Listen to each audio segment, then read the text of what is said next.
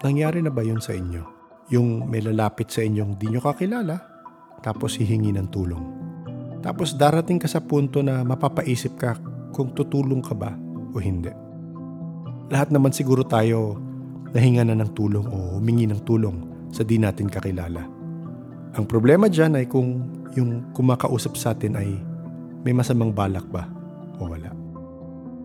Malamang sa malamang may narinig ka ng kwento ng nabudol o nagancho o nanakawan nang di nila namamalayan. Pakinggan ang usapan namin kasama si Coach John, a seeker na isang NLP Master Practitioner, Vedic Astrologer, and Tarot Reader. Kung saan nakinig kami sa mga budol experience at kung ano yung mga posibleng nangyari. Matagal ko na rin iniisip kung meron bang paranormal na aspect yung pambubudol. Halika't samahan kami, madiskubre kung meron nga ba o wala. Enjoy! Okay, so tonight we have Coach John to talk to us about NLP and we're trying to see if may relationship kasi sa budol. Let, we'll see lang. Uh, uh, exploratory conversation lang naman. Pero Coach John, baka you'd like to introduce yourself, what you do, and then we can proceed to your, your knowledge or your whatever you want to talk about sa NLP. Okay. So, hi everyone. I uh, and thank you uh, nga pala Nick and JP for inviting me here.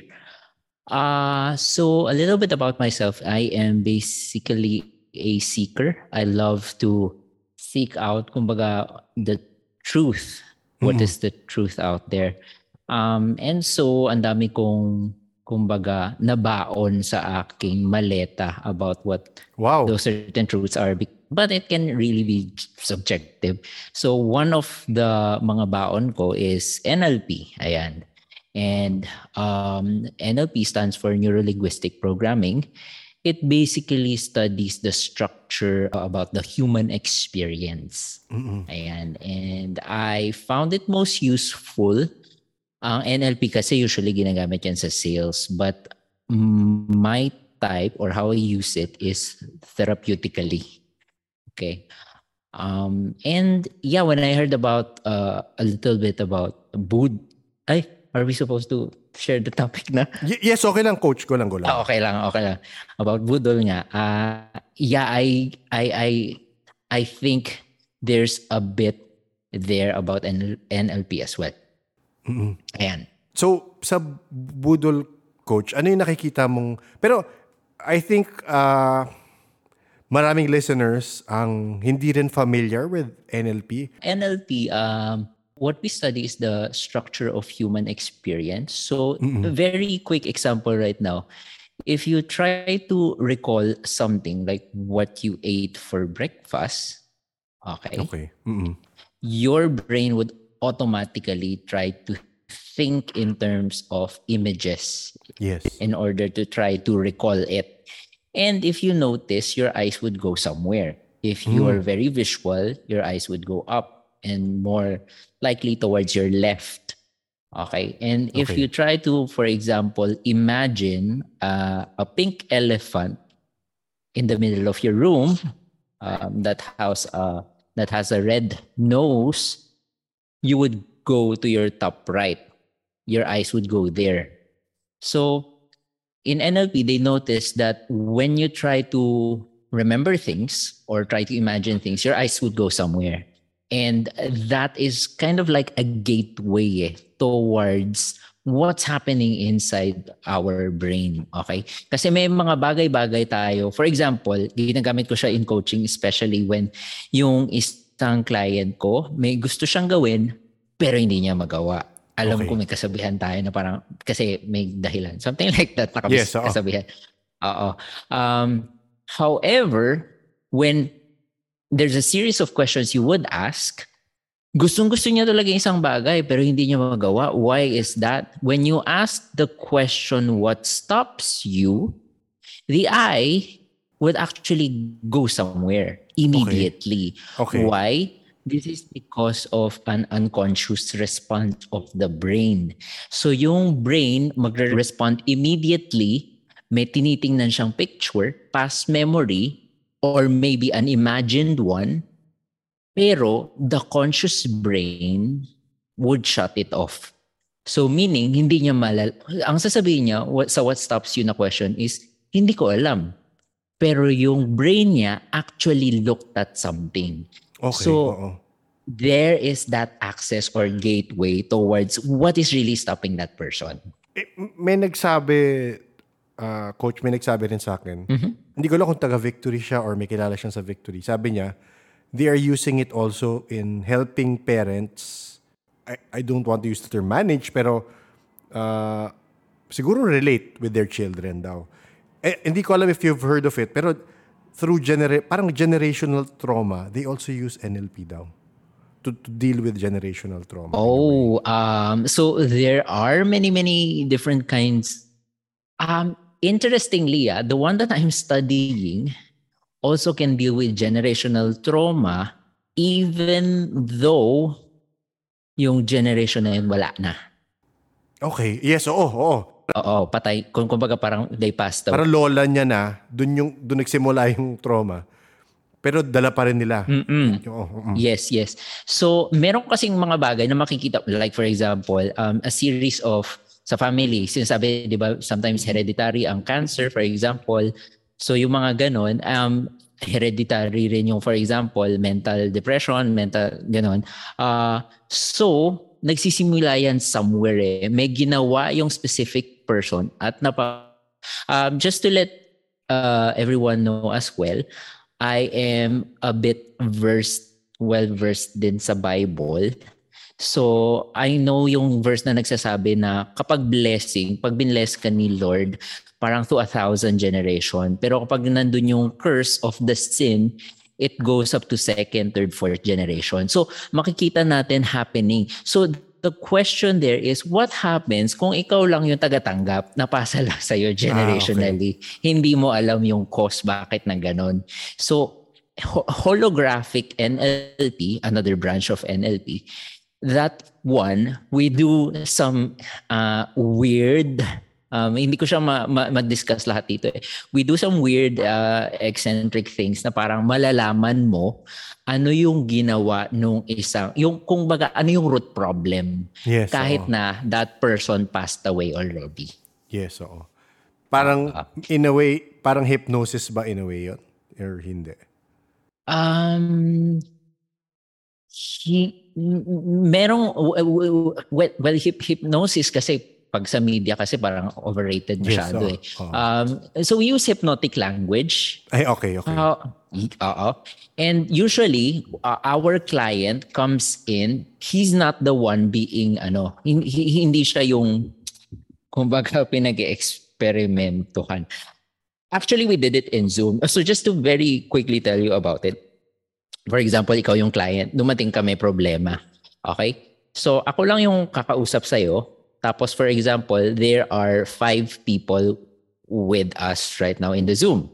So, ikaw, mag-a-assign ka lang, ito yung mga main subject sa problema mo. Kunyari, si papa mo, si mama mo, si anak mo, ganyan-ganyan. S- Tapos, mag-a-assign ka number. Okay? Okay. Oo. Tapos, I don't know the numbers. Isha-shuffle mo yung numbers and then mag kukuha yung limang tao sa Zoom ng tigi isang number. Okay? And then, they would load up the energy. Okay. So once they load up the energy, we wait. We wait for the dynamics of all these five. And then they will begin to feel na parang, uy, number one is feeling enraged with number three. Tapos, why is that? Ako, as the coach, ako magtatanong, why is that? Tapos, explore natin yung feeling ni 1 and 3. Tapos, all of these happening while you have your Zoom camera closed. You're just looking at the dynamics of how Yes. everything is happening. Okay? So, medyo nakakagulat because it's so accurate. It's it's so crazy. It's actually weird how people really can load the energy and you can actually see, for example, buhay pa yung yung certain subjects in dun sa lima, makikita mo how they are really like that. And makikita mo how the energy moves and how we try to make a solution para kasi somehow kasi yung energy kapag ganon na stuck eh. It it likes to move but somehow usually may problem with unforgiveness and all. So may may something dun na na stuck um, for example din, meron kunyari isa, ang feeling niya parang hindi siya belong sa family.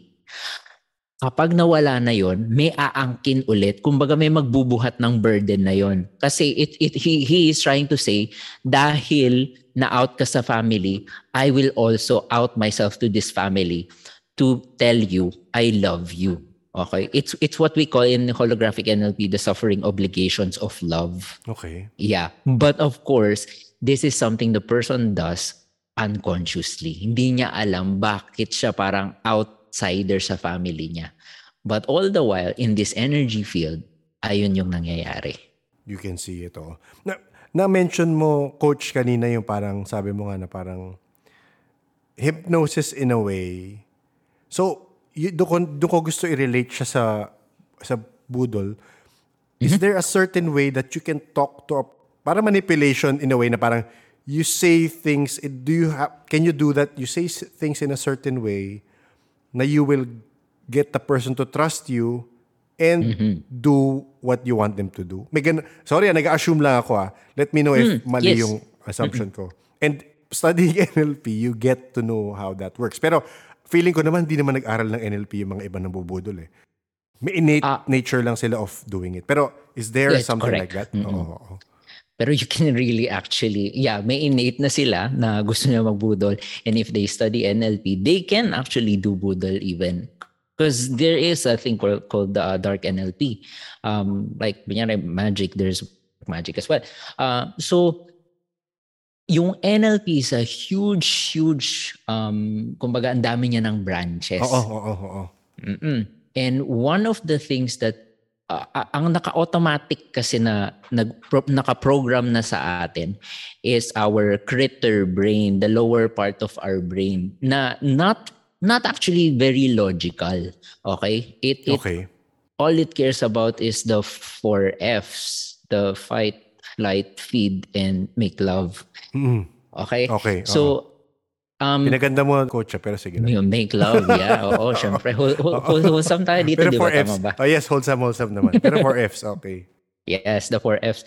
So, um, kapag naano mo yun sa critter brain, which is about survival, yung logical brain natin, mag daw na yan. Ang mangingibabaw na niyan is a critter brain. In critter brain kasi more on our reptilian brain already eh. What it cares about is really the F para mag-survive. Okay? So there, there are certain things you can do to shut off the logical mind na hindi na siya makakaisip ulit. Now, that's one. Another thing that we do is to build rapport or connection with people, we mirror them. Okay? Okay, okay, oo. So- okay. So, what that means is, gayahin lang natin sila. If they speak fast, we also speak fast. Okay? Now, this also has something to do with our critter brain. Kasi dati, kapag um, sheep tayo, okay, me metang tayo, Mhm. tapos may nakita tayo na, uy, mabagal rin siyang tumakbo. Medyo kagaya ko siya. Kahit hindi ko siya same na same. Mm-mm. Bagal rin siya. Safe tayo kasi alam natin hindi tayo kakainin nito. Mm-mm. Pero kapag nakita natin parang iba-iba, ang bilis-bilis niya. Eh tayo ang bagal-bagal. Feeling natin iba. So Threat matatakot tayo. Aalis tayo. So same thing with humans, okay? So if we wanna relate better with someone, we mirror them. Now that is a great clue as to how people do budol Okay. kinagaya nila ng sobra-sobra para yung defenses ng tao bababa. Yes, Kasi oo. sasabihin niya sa utak niya, sa unconscious niya, uy, kagaya ko to ah, kapareho ko to ah. Ay, mahilig ka rin sa shopping. Oo, mahilig rin ako sa... Alam mo yun, parang instant build rapport kapag mahilig kayo agad sa parehong shoes, gano'n. Oo, Yes, oo. oo, kasi ganto ganto Di ba? Yung sa, sa ano, di ba? Um, sa, yeah, basta sa madaming bagay. Anytime Oo. na makakonect ka, dun ka na magbibuild ng connection. And ang usually ginagawa rin ng mga budol, kung mahalata nyo, nagmamadali. Oo. Oo, yun ang, yan ang narinig kong constant. Kasi ang, ang eh, logic ko doon is alam nila alam nila na hindi magla-last forever yung trick. So Correct. pinamadali. Oo. Pero may, iba bang reason, coach? Baka may, mas meron kang deeper an understanding for that. Well, it's it's it's like a, it's it's Um, dito natin ipwe, pwede ipasok yung sa parang nahi-hypnotize na talaga. Parang kasing na, napipaint niya na, na kumbaga yung parang sumasayaw na babae. Uh, parang nakikita, wow, ang ganda, ang galing-galing niya sumayaw. Tapos hindi mo alam na, na nakuha na pala yung watch mo, etc. Oo. Kasi yung mata mo nandun, parang na-amaze ka. Pero that amazement will only last for a certain while. Kasi somehow your brain is also knows na parang I have to be careful. Pero somehow sa sobrang attract mo, nawawala yun, bumababa, bumababa. Pero kailangan mo rin itaas yun kasi somehow alam mo rin na first time mo pa lang ito nakilala, etc. Yes, so, Kaya yung mga budol na yan, parating minamadali, uy, emergency to, na ganyan Mm, ako, yung ah. anak ko ganyan. O, hindi, hindi kita matawagan, text lang kita. Kailangan kong pass mo to sa Gcash. yung Oo. ganon. Yes, oo. Oo. Ma- ma- maganda, I think, magandang sa mga nakikinig, ah, magandang pag check nyo rin yung, na, naalala ko lang kasi yung sa movie na The Prestige. So parang in-explain niya doon ano yung tricks ng magician. Na-imagine ko lang na parang ganun rin yung style nila ng parang lilituhin ka in a way, minamadali ka, pero meron ng may, may ginagawa na behind the scenes, parang ganun. Pero oo nga, Correct, correct. hindi ko na, ang ganda na na-point out mo nga yun. Nakakabilib rin kasi they they practice this ano eh ah, what do you call this multitasking eh. Yeah, oh, Kasi multitasking. oo, i- kailangan i-direct talaga nila yung focus mo somewhere while also doing something in background. Oo, oo nga. Yeah. Is there a way, coach, na... Kasi ano, isa pa napansin namin, well, mamaya magkukwento si Gian, magkukwento rin si... ah, wala pa siyang code name, isang friend namin. Ah, mothers nila. Mothers nila ang nabudol. Tapos, ah, yun. ah, so, isa sa mga parang running theory is, baka it has to do with age in a way kung bakit na, na yung yun yung mas target ng budol because yung processing ba mas slower na I hate to say it pero slower na ang processing or hindi ko alam in terms of NLP is do you see that relationship with talking with uh, older people parang ganun Uh, yes, I actually made a YouTube video. Okay. Uh, kasi meron rin na rin akong na, ka, auntie na nabudol okay, Ah, sa okay. Gcash. So, sa yung pinapasa kanya, emergency daw, sa Gcash magpadala, ayun, nagpadala siya. So, after that one, uh, I made a series of guides for them, specifically for my family. Pinanood ko sa family ko. And sinabi ko talaga kina sa mga uncle auntie, if wala kayong maintindihan about sa ano, if if may kutob na kayo, pa-check nyo sa anak nyo. Okay? oo Kasi there are certain website, www. kunyari, Yes, Metrobank, tapos lalagyan ng May- es.com. yes oo may dadagdag yes oo, oo. Oo. So, syempre, sila, mahihina na yung mata. Hindi na nila uusisahin. O, kasi pwede rin i- i-link lang yun sa name eh. Pero iba pala yung hyperlink na pinuntahan. Eh. Syempre, hindi rin nila alam yun. Um, I, I I feel like it's kind of like our job as uh, the younger generations to do sa, some extra checkings. Siguro dahil I feel like, for example, like me right now, uh, and the kids who will grow up knowing all about AI, ako naman yung mahuhuli. And I need someone younger than me who grew up in that generation to check those things. Perfect time lang for me to bring this up. Ah, si save it. Save save ko yung image para mapakita ko sa inyo dito. So recently kasi may nag may user, may Discord ah, person na nag-message sa akin asking me if ah, kasi may na-interview kaming ah, tarot reader before sa Beyond Senses siya. And ah, I think may mga nag-approach sa kanya from na listeners. And then, meron nag nag-message sa akin, siya ba to? Tinatanong sa akin, siya ba tong si Bian Senses? Mini-message daw siya. Natatakot siya kasi tinatawagan na siya tapos hinihingi, same sa kinukwento mo, hinihingi na siya ng, pad- magpadala na daw siya sa ano, sa PayPal. So obviously, nag, nakuha na siya as client before. And then, when I saw this instantly, sabi ko, ayan, nag-hi sa kanya, tapos my beloved, ganyan-ganyan. Nakita ko yung username. So, em, di ko alam kung nakikita nyo right now. Yung Yes. Beyond Senses PH, zero. Parang yung sabi mo na may dadagdag silang something na Oh, hindi yeah. mo maiisip na ganyan. So, Right. uh, I think, yun nga, for all listeners out there, be, what is the best term? Uh, vigilant. Oh, be vigilant. Mm-hmm. be vigilant. Oo. Ah, be, be discerning rin as well. Kung may biglang humihingi sa inyo ng pera, parang sa- if something is too good to be true, pwede ka maloko eh. So, for all the listeners out there, and may nag-contact sa inyo humihingi pera, ah, be, be meticulous. Check nyo. Check nyo rin para sigurado. Ikukwento ko to. Sige. This happened to me basta when I was in my 20s. Either I was 19 or I was 20.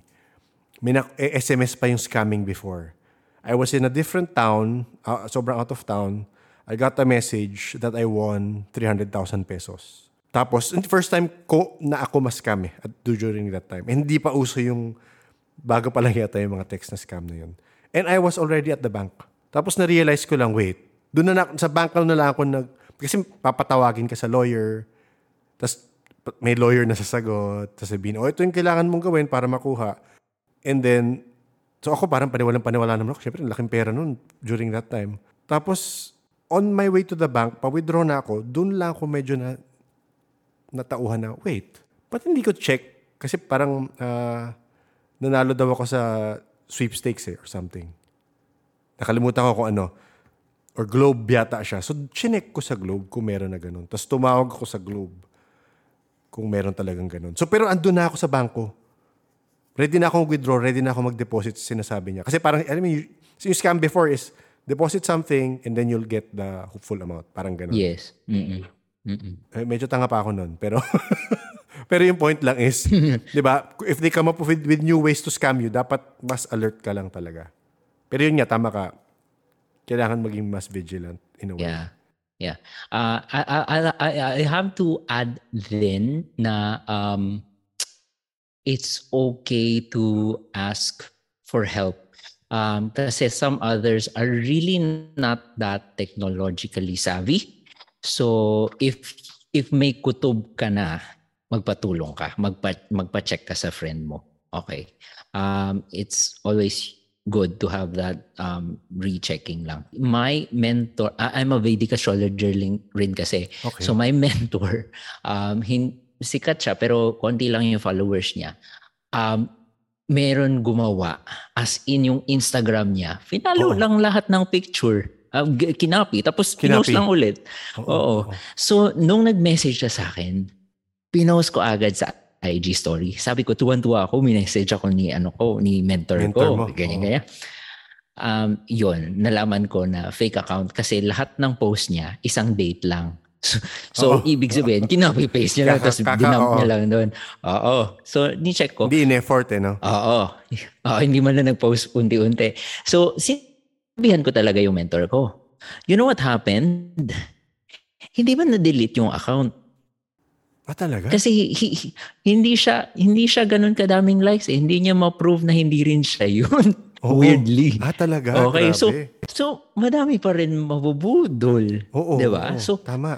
um the, the thing right now um we we've we've we're now in the age of Aquarius more about technology more about AI and we know about um deep fake ayan di ba Yes, kaya nang gayahin Oo, oh, oo. uh, speech AI pa, pa, pa, pagaling ng pagaling na yan ngayon ang tinatalo nga niya na yan yung mga yung mga creative works di ba um so Actually, right now, ang pinaka-best na gawin, ang sinasabi talaga, is to develop our gut feel. Our intuition. Okay? Kasi our senses can really budol us. Oo, totoo. Yes. Okay? So, kapag kunyari, lahat ng nakikita mo, lahat ng naririnig mo, kasi meron yan yan eh, they will make you sound like they're the bank, they're the call center, Yes, yes, madaming noise nangyayari sa background. So, Oo, you will really ganun, believe ganun. all your senses. But somehow, if you are in tuned with your gut system, yung gut feel mo, you will just know it. There's something's kind of wrong with this. When you have that, slow down. Oo. Okay? Okay. Kasi mamadaliin talaga nila. Oo. Yes. Oo. Dami, dami. Co- Coach, ano yung, kaya, uh, i-redirect ko naman sila doon sa YouTube mo na sinabi mo yung mga tips mo. Pero can you give us parang a brief rundown? Ano yung tips mo on how to avoid it or in a way? Uh, well, actually mabilis ko lang ginawa yung yeah, it, it, because it's actually for my I Oo, have for your family so, lang. Oh. Oo. Oo, for my, my, my clan actually. Oo, kasi auntie ko yung nabudol, etc. So, parang sa family ko kasi parang nag-a-assign ako minsan na ikaw pinsan kita na mahilig ka rin sa health, health, health. Um, tayo yung mag-juice together for our family kasi they're not looking after their health. Tayo yung assigned, kumbaga. So sa technology, parang ako rin yung naka-assign kapag may kailangan sa ano. So, kinuha ko yun as ano, na ako rin yung magtuturo sa, sa kanila. So, gumawa ko ng YouTube Uh, they can watch it sa Coach John Dizon na YouTube ko. They'll find so few videos there. Um, so, konti lang about links kapag may nag-email sa'yo, you have to check, recheck the link. Kaya lang yun nga tal- talaga yung problema. eh. Mahina na yung mga mata ng ating mga elderly. So, yes, nga. Yeah, oo. So, mga OTP never ever give, yung mga ganong reminders lang. Ay, oo, oo, may kilala ko na ano Yeah. sa OTP. Oo. Ako rin eh, friend ko bata pa, pero um, Oo. pagod na pagod na siya. Yes, So yes. parang na, parang alam mo parang alam niya din pero parang sinabi niya na lang para matapos na ayun 50k babae. Wow! Aray ko. Yep. Ito nga eh, ikukwento ko rin. Um, so recently, na kasi ako naghahanap rin ako ng mga ma-interview from different parts of the world. And there was this one girl na uh, experiencer siya and uh, she has experience with reptilians. And yun nga, uh, gusto ko siya makausap kasi uh, particular interest ko syempre mga ETs, ganun. So I messaged her. I, mess- I, I gave her an email. And then after that, I followed her IG. A few hours later, sumagot siya sa akin, Hi, ganyan-ganyan. Similar dun sa Beyond Senses, ano. Hi, ganyan-ganyan. Tapos parang, si, sim- simple pa, tapos para sinasabi, baka gusto mo mag-subscribe. So may subscription fee, parang ganun-ganun. Eh alam ko may ganun siyang subscription siya sa kanyang whatever. So sinabi ko na, oh, I just emailed you. Parang for me, parang same sa sabi mo na, uy, mentor ko, message ako. Ako same na parang, uy, idol ko to, gusto ko makausap, biglang minessage ako ngayon. Ang timely naman kasi kakalike ko lang yung page niya, tsaka in-email ko siya. So for me, parang logically, inisip ko kagad, totoo. Right. Siya yun. Oo. Oo. So, after, sabi ko sa friend ko, grabe yung synchronicity, check mo. Tapos siya, friend ko na nagsabi, tignan mo, para sigurado, tignan mo username. Yun din, tignan mo username. Tapos may iba sa username. Parang one letter or something, a number lang siya. Same, same sa sinabi Right. mo. And doon ko Right. na-realize, ay, scam to. So, in a way, yung technology na ginagamit ng scammer or mambubudol is if nilike mo yung page ng person, manonotify sila. And then they will contact you through that fake account. Wow. So ganun na yung ano. Or may naka may naka-monitor sa Instagram ng person pag may nakita may bago nag-like o yung mga lahat nung naka-like, mini-message nila. Di ko alam. Parang ganun. So yeah, it's it's very very organized. Ang hirap mm ng ganun. Pero coach, may, meron ka bang way na parang is there a way to find out if someone is using NLP in a way to to to scam you? Kasi baka the the concepts are available to everyone eh. Mm-mm, mm-mm. Well, well, NLP just uses the, uh, the these are just terms like for example Okay. mirroring same lang yan sa building rapport, building Mm. connection. Um I think the most important if you want to protect yourself Yes, oo. there is you really build your intuition. Um, you really have to have to have to spend some slow time, some pauses, Okay, especially okay. we're in a generation of scanners. Yung mga reels, oh my gosh, ayoko, swipe up, go, ganun kabilis. The attention there, Ah, sobrang gets, bilis. gets. Ah, so you have to build that pause. Yeah. Oo. I, I I want to share one dream of mine. I I Mm-mm. think it might be useful.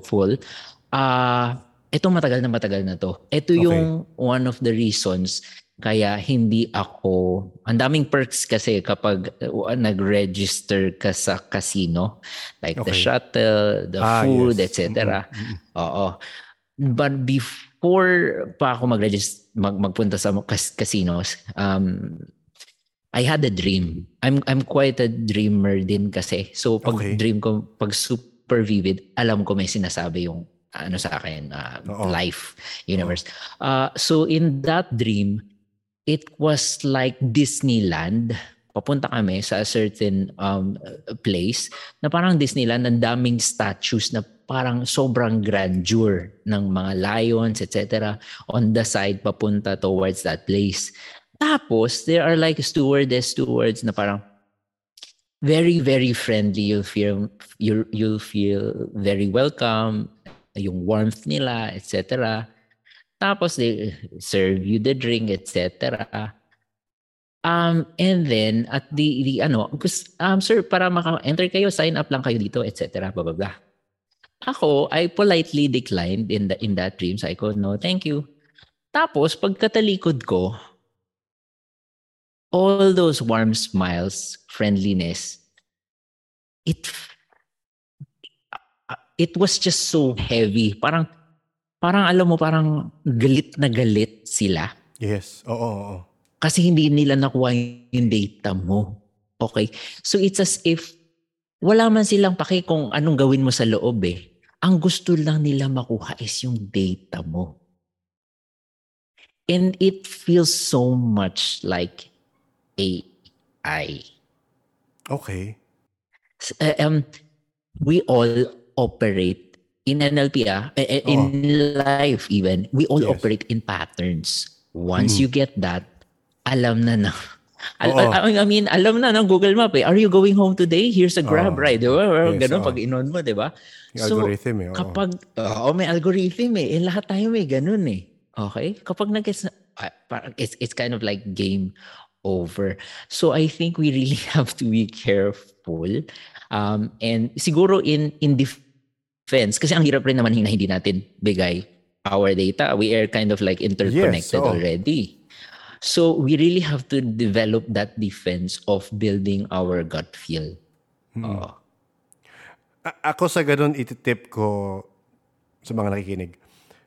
Ang tip ko dyan is, one, do not use the same password for everything. One, that is one. Wala kang choice eh. Kung mag-Facebook ka, kung mag-Twitter ka, you have to give them a password. You have to give them your name. Sometimes they ask for your birthday. So ako, matrabaho lang, all my social media have different names. All my social media have different birthdays. All my social media have different passwords. So lahat yun iba-iba. So pag may, naka, may na-hack nung isa, may safety ako. Correct. And wala, Correct. hindi ko alam kung may totoo doon. Siguro, siguro doon totoo. Tapos lahat ng lahat ng pinapasukan kong kumihingi ng password, iba iibahin ko talaga. Meron lang akong parang master key. Hindi rin app yun. Kasi may mga app talaga na may tawag sila one password yata na app. Nahahack Yes. yun eh. So find your way to hold that master key and make it accessible anywhere else. Pero, yun nga, ako eh, talaga ako nag-iiba-iba. Kasi, o si, sabi ni EJ Sipag, oo, kasi ang daming cases na nahahack, di ba? So, it's better to be safe. And yun nga, kagaya na sabi ni Coach na they will want your data. So, yun pa isa, try to share less online. Because that's one way of, parang may term sila doon eh, is, uh, hindi na siya supernatural or paranormal aspect, pero parang sinay, hinak ka through your socials in a way. Yun yung hij o when hijack yung social mo, socials mo. Kasi nakita, may patterns ka pa, if palagi ka nag-share ng stuff online, makikita na pattern mo eh, in a way. Social, ha- social hacking, I think that is a term. Social hacking, I think. Oo. Mm. Thank you so much for that reminder, uh, Sir Nick. Uh, also, don't be afraid to ask for help from a trusted friend. Ah, yes. If oo. hindi nyo alam tong mga to. Yeah. Mm, totoo. Yan, yan nga ang magandang go-to. Coach E, ku- kung okay ka lang, ah, pakinggan natin yung kwento ni G- Gian. Okay ka naman magkwento? Ayan, okay. Sige. Gian, sige. Kwento mo sa amin yung nangyari sa sa mom mo. Again, ah, kung pwedeng ibahin mo yung names, okay lang. Para at least ah, hindi ma-trace. Ah, hello, Sir Nick. Hello, good evening. oh, ano na lang, tawag ko kay, ano, mami na lang. Mami na lang. Sige, sige, sige. so, that happened like January 10. This year, no? January This year. 10, yes. Oo. Nagbe-breakfast ako doon nga sa may balcony. Nalaman ko doon sa kasambahay na lumabas si mami. I think around 10 o'clock, biglang dumating na si mama galing sa labas and nagsisigaw. Tinatawag ako. hindi yan, nasa na yung ano ko, nasa na yung ATM na isa. Sabi ko, bakit? Ano yun? Sabi ko, bakit, bakit yung nakalagay dito? Pinapakita niyo, tapos gigil na gigil si mama sa akin. Ak- Before ako ma, nung travel nung October, hiniram ko yung card na yon, yung ATM. Pero ang alam ko, binalik ko sa kanya. Nung pinakita niya sa akin, bumaba ako dun sa first floor, pinakita niya sa akin yung ATM. Tinignan ko. Sabi ko, tingnan ko, ba't hawak mo tong baka kay Lola to eh. So, nung tiningnan ko, para siyang ini-strike yung name sa ATM. So, medyo blurry. Tapos, tiningnan ko si sabi ko, hindi yan galing sa akin. Sabi hindi, ikaw yung last na nag, ano, na gumamit itong card, hindi mo binigay sa akin. Wala nang, sabi wala nang laman, pati yung isa kong, ano, account, wala din. Sabi ko, patay tayo dyan. Sabi ko, punta tayo doon sa, sa isang branch ng bank. Pagpunta namin doon is na-confirm walang laman. Tapos sabi ko, pa, pa-check nung ano, gusto ko i-print yung statement, yung ano yung, di ba nakikita sa passbook yung withdrawals? Yes, oo. Kasi gusto ko makita yung ano, kung paano nawala. Nung lumapit yung nag-assist sa amin na agent doon sa bank, tiningnan ko, yung last daw na withdrawal is around October 26, 6,000. So tiningnan ko si mama, mami, um, hindi ako ang gumamit niyan. Ikaw malamang. Kasi sabi ko, yung 6,000 na yan, I was not in the Philippines. So, ikaw lang may access niyan, hindi ako. Tapos parang natulala siya. Na, in, ano, hindi niya alam kung ano nangyari. Pero, nung titinginan na kami ni agent na sabi ko kay mami, nasalisi ka, nabudol ka. Kasi mga parang speechless. So naalala niya paano nangyari? Hindi, hindi niya, hindi niya pa masyado na-recall. Ang na-recall lang niya, siya yung may hawak. Tapos, ang ginawa namin is yung ibang savings namin that day, doon sa bank na yon inano namin, ah, Nilipat nilipat namin. Oo. Mm, mm. Ang nagalaw lang talaga yung dalawang card. Ay, naku. Then, si mother kasi, since makakalimutin na siya, ang ginagawa niya is may sticky note siya sa ATM. ah, Which is oo. sinabihan namin no, na never do that. Then, um, kapag lalabas ka, lagi kang may kasama. Kaya kami kumuha ng kasambahay para samahan ka. Eh, lahat that time is nagmadali siya. Lumabas siya. Then, sinabihan na siya ng kasambahay na, Tita, mamayang hapon na lang para samahan kita tap pakatapos ko itong paglaba. Eh, nagmamadali time si mother. Nagkwento na siya sa amin nung hapon na ang na-recall niya is um, pag withdraw daw niya dun sa ATM, pa, baba na siya from first, sa, nasa first floor na siya, may babae raw nag-approach sa kanya. Sinabihan daw siya, oh may naiwan kang 1,000, di ba dapat 6,000 ang i-ano mo, i-withdraw? Mm-mm. Then, yun ang pinakalas na memory na ni mama. Hindi na check yun sa mga CCTV o ano? Kung sino yung... Hindi, hindi. Mm. Pinagalitan namin actually siya, lalo na yun si, no, si Bidang tapos yung panganay. Kasi, ang una-una, eh, matigas nga yung ulo. Lumabas ng mag-isa, nagmamadali. Then, sabi nung pangalawa, nilabas mo rin yung pera pag tapik sa ng babae. Sabi ni ma'am, oo. Nilabas daw niya yung pera, tapos nagbilang doon sa harapan ng babae. Tapos, wala na siyang maalala after noon. So, ang findings kasi nung dun sa case, dun sa investigation, is binigay ni, ni parang binigay ni mama yung PIN kasi naka-withdraw pa sa ATM. After. Oo, ang nag-withdraw hindi na si mama. Oh, yes. Oo, oo. So, ang tip dyan, wag i-sticky note ang password, ang code sa, sa, Oo sa, nga. sa card. Kahit yung mga sticky notes sa laptop, ayan, isa pa yan. Sticky note nung, lap, nung password malapit sa laptop. Memorize nyo. Araw-araw nyo naman ino-open yung laptop, so at least memorize nyo. Tapos yun nga yung advice nga namin, kahit noon pa kay, kay mother, na never, never ka mag-withdraw mag-isa. Kasi nga, makakalimutin na siya. Yung, sabi ko, yung, doon ka na lang sa kapatid ko, magpasama, or siya na lang utusan mo. Gaya ka na sabi ni Coach, when in doubt, magtanong, di ba? Kung, kung medyo nagdududa kayo. So, so sa mga mas nakakatandang listeners, kung meron man, ah yun, eh, kung in doubt kayo, pwede nyo naman itanong, di ba? Ah, kung medyo weird yung request, di ba? kung nakaka, parang out of the blue, di ba? Uh, slow down and uh, ask ask a friend. Ask a younger friend or ask your children or niece or nephew about it. Um, yung sa topic actually, it kind of works in some ways kasi uh, people sometimes do anchoring. I guess this is dark NLP advanced na no, I, which I don't study. Pero in in in in therapeutic NLP kasi which I study, um, there are ways that if hindi mo magawa yung isang bagay, pwede kang mag-install ng pattern para kapag may ginawa ka, kunyari, every time you try to install this habit, after mo mag-toothbrush kasi yung toothbrush na build mo na yung habit na yon. So, pwede ring i-install yun kapag nagtapik, bibigay mo yung card mo tapos makakalimutan mo na ano yung nangyayari. Something like that. Okay. So, pwede rin kasing naka-install na yun eh. Yung mga ginagamit yan din sa mga America's Got Talent, papakita nila ng ilang images before, tapos akala nila, hinula nila, pero pinlant na pala yung ano in the first place. Kaya akala nila magic and all. Um, another thing, uh, while si Gian is telling her story, I saw something in my vision just very quickly na um, sa wallet niya, of course this might not be her, her mismo, no? Sa wallet niya, may, meron kasi talagang mga uh, mga wolves, okay? Na parang sobrang talas ng mata nila sa opportunity na pwede silang makaisa ng tao. Yes. Oo. Now, if you have that sticky note as bright as neon yellow or orange na nakadikit doon, most likely alam na nila anong meaning Mm, doon. Hindi man nila alam makita na. may number doon, alam na nila na malilimutin to or what. So it's really a, a- a- it's like a shark smelling a blood, okay? So doon na magsa-start, okay? And let me speak of in in NLP kasi we can the the person can actually lie but the body cannot. Okay?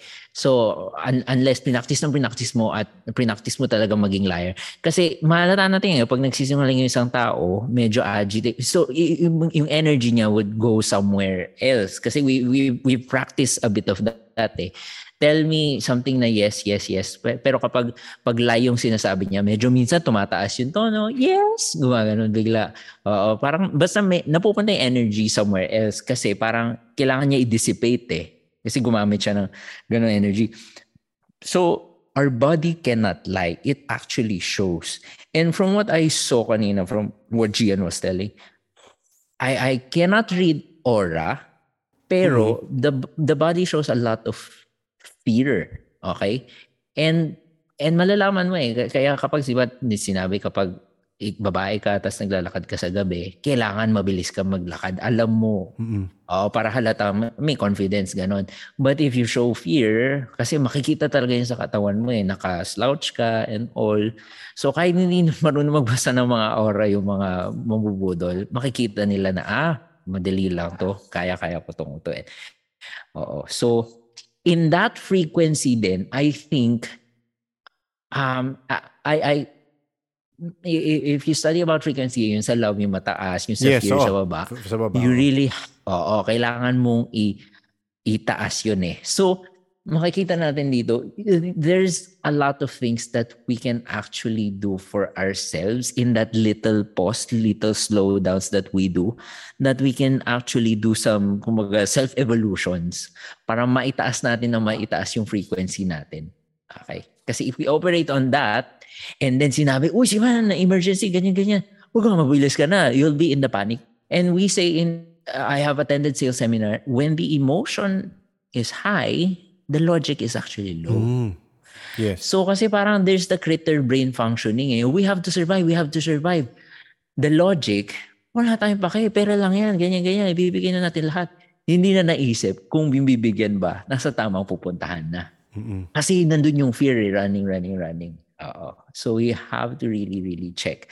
And I admire people because emotions are not us. I'm so sorry, ang dami ko na ata sinabi. Okay lang. Emotions Okay lang. are not emotions are not us. They just dictate our state.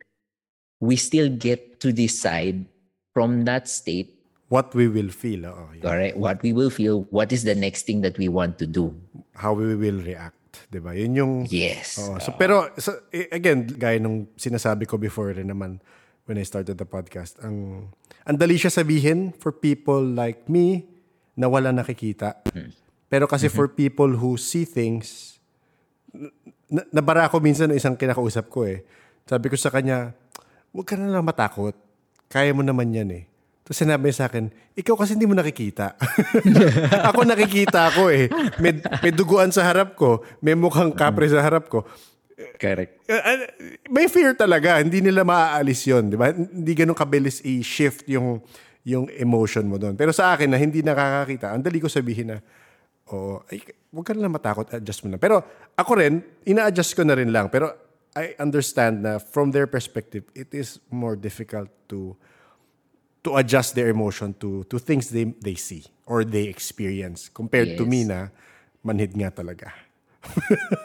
And in the same way, uh, just like our, our world is different from those who can see, um, well, uh, in, in that same way, we can easily say na parang, okay, ganyan-ganyan, you just have to watch the hyperlink. Pero sa mundo kasi ng matatanda, yun nga, if hindi pa kayo matu- marunong mag-ask for help, please learn. Oo. Ay, nako. Oo. Oo. Oo, yung ganun. Um, Totoo. and, and meron din kasing yung certain generation natin, I'm not sure, mabilis or, or baka kami lang, hindi kami masyado magaling sa parents. Um, mabilis mainis sa parents. So Oo. if ganun yung case, please Yes, ah. ask your nephew hanggang magsawa yung nephew na yun, tapos lumipat kayo sa ibang nephew rin. Ganun. Huwag kayo ma-discourage magtanong eh, no? In other words. Oo. Correct. Oo, kasi ka- kayong sa family rin magsasuffer eh kapag nabudol, di ba? Correct, correct. Sige, go, Gian. Go lang. Ah, confirm ko lang yung nakita niya. Neon, neon orange. Tapos ginagamit ni mama is neon nga doon sa pin na sticky notes. Yun. So, so, so, coach, nakaka... kita ka rin pala.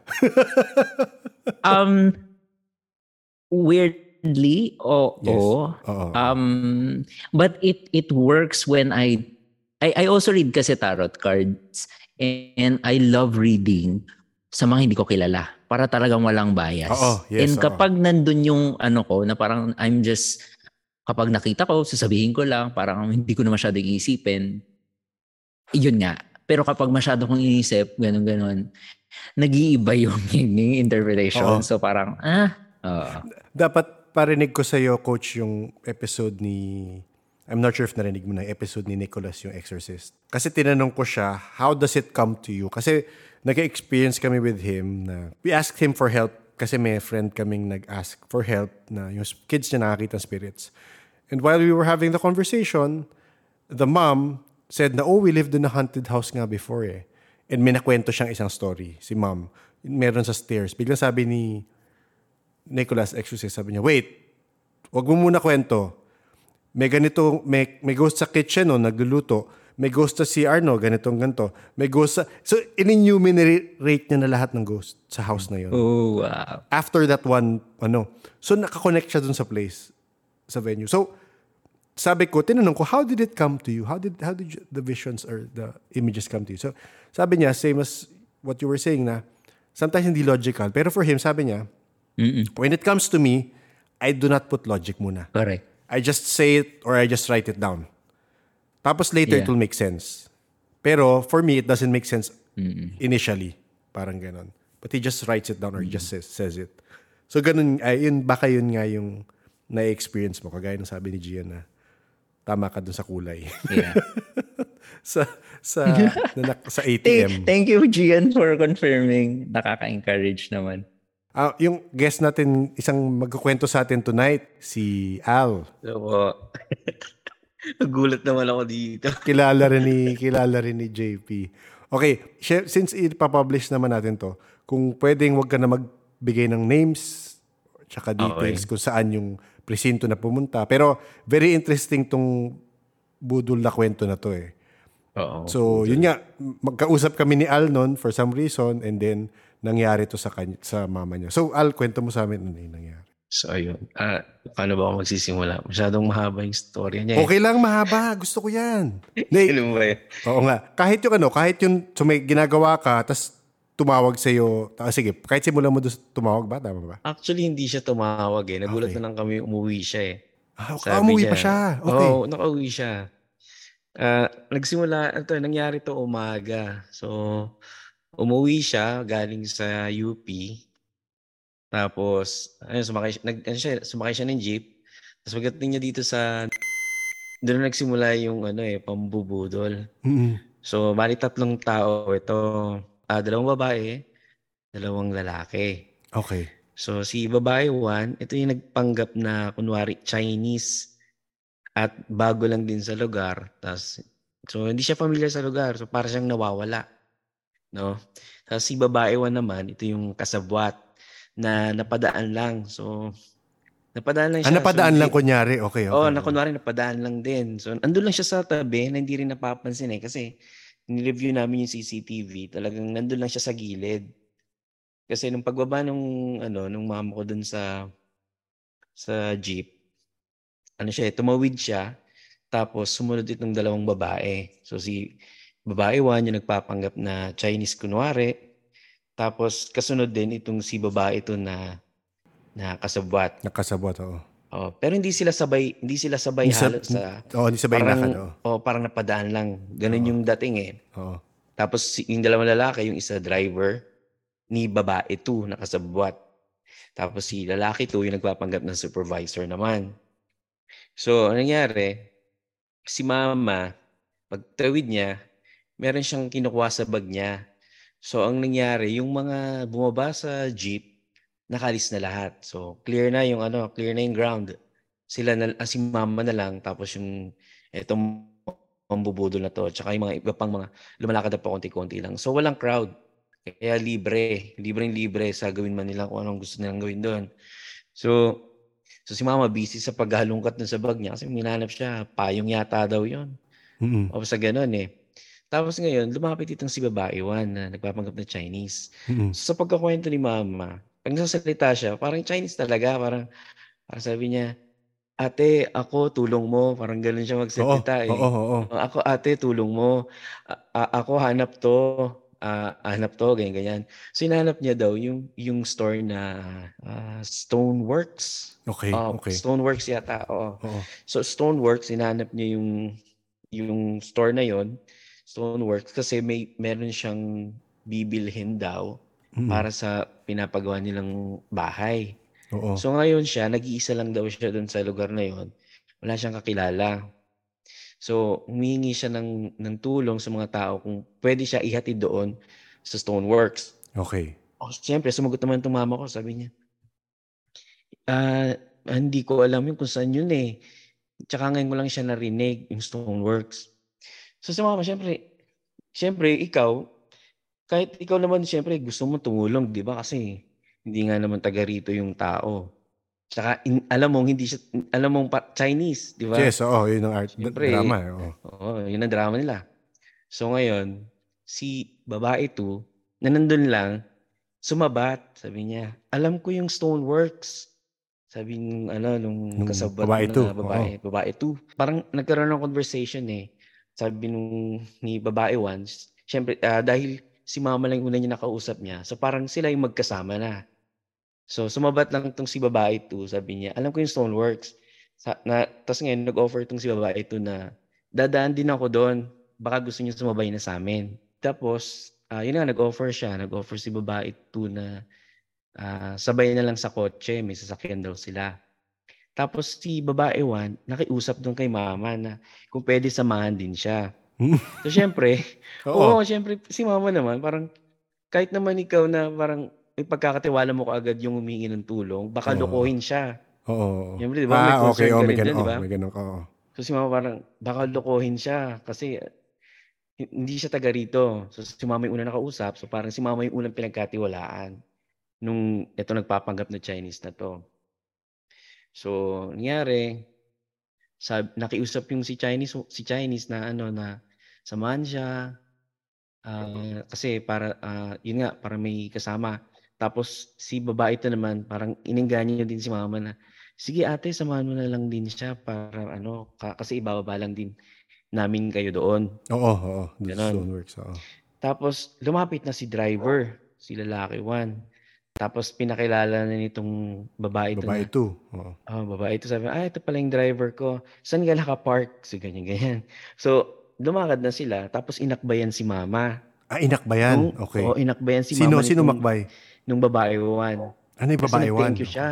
Oo, Oo. tapos hinalikan pa niya si mama sa noo. Sabi niya, Ah, talaga? maraming salamat sa samahan mo ko. Ang bait-bait mo talaga. So, hinalikan, hinalikan daw si mama sa sa noo, sa ulo, ganyan. Hindi lang isang beses eh. So, syempre, parang si mama, parang gumaan din yung loob. Oo. So, nagbigay agad siya ng tiwala. Okay, sige. Tapos ngayon, sumakay na sila sa kotse. Oo. Noong time na yon si mama parang hindi niya alam kung anong ginagawa niya. Oo. Sumama rin siya. Oo. Kaya natakot kami. Actually, yung time na hindi ko alam na nangyayari na sa kanya yon Oo. kasi tinatawagan ko pa siya nung umaga eh, kasi tatanungin ko siya kung umuwi siya kasi susunduin ko nga dapat ang kotse kung hindi siya makakauwi. Tapos yung time na yun palang tinatawagan ko siya, ayun na nangyayari na yun. Nagri-ring lang. Hindi niya sinasagot. Tapos, ang nangyari, ah, paano siya nabudol? Ito na yung ano nila eh. Dito na, paano nakuha yung pera, paano nakuha yung cellphone.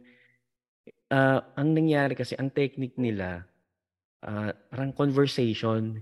Yes. Parang hindi mo alam na kinukuhanan ka na nila ng ano eh, ng mga personal info. Tulad ng status ng pamilya, Oo. oo. asawa, ilan ang anak, anong mga trabaho.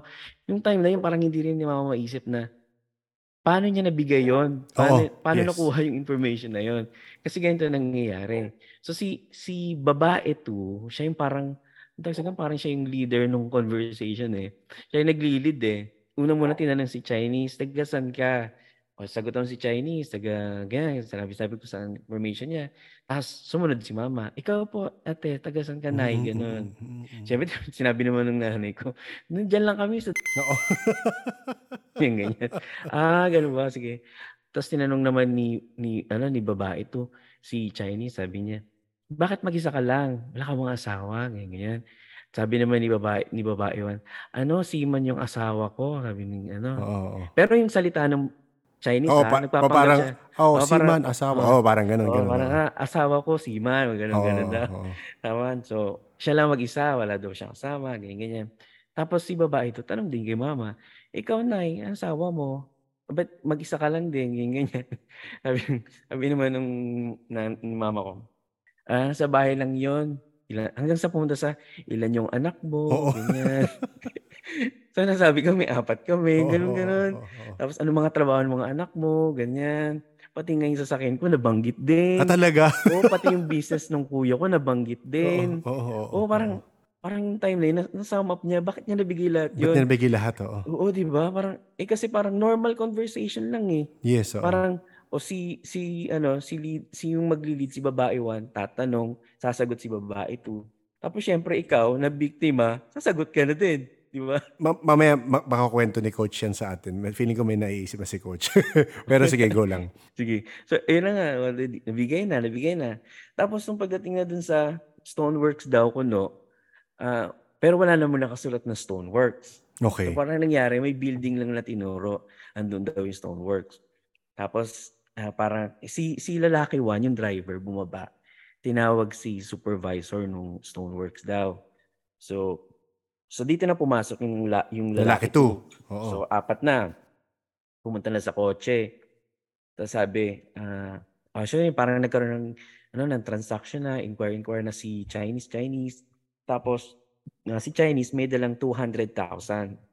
Ngayon, pinakita din yung 200,000. Nilabas ni Chinese yung 200,000 para makita ni mama. Oo. So, oo. syempre, parang, okay, may, parang, syempre, ikaw parang, Proof, oo. Ah, may proof na okay, hindi naman to siguro mang, mang ano, manloloko kasi may ganitong pera. So, kasi nung time na yon parang si mama nag ano na, yun, nagdad- na parang parang napapaisip na siya eh. Oo, ba't ba't siya nandun? Oo. Oo, ba't siya nandun? Tapos, nung naglabas si Chinese ng pera, parang doon na, na naisip naman na, ah, okay, legit to na, na ano nga, nabibili doon sa Stoneworks, may transaction gagawin.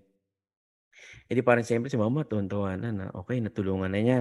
Oo. Tapos, si supervisor, yun na yung lalaki to, nagpakilala.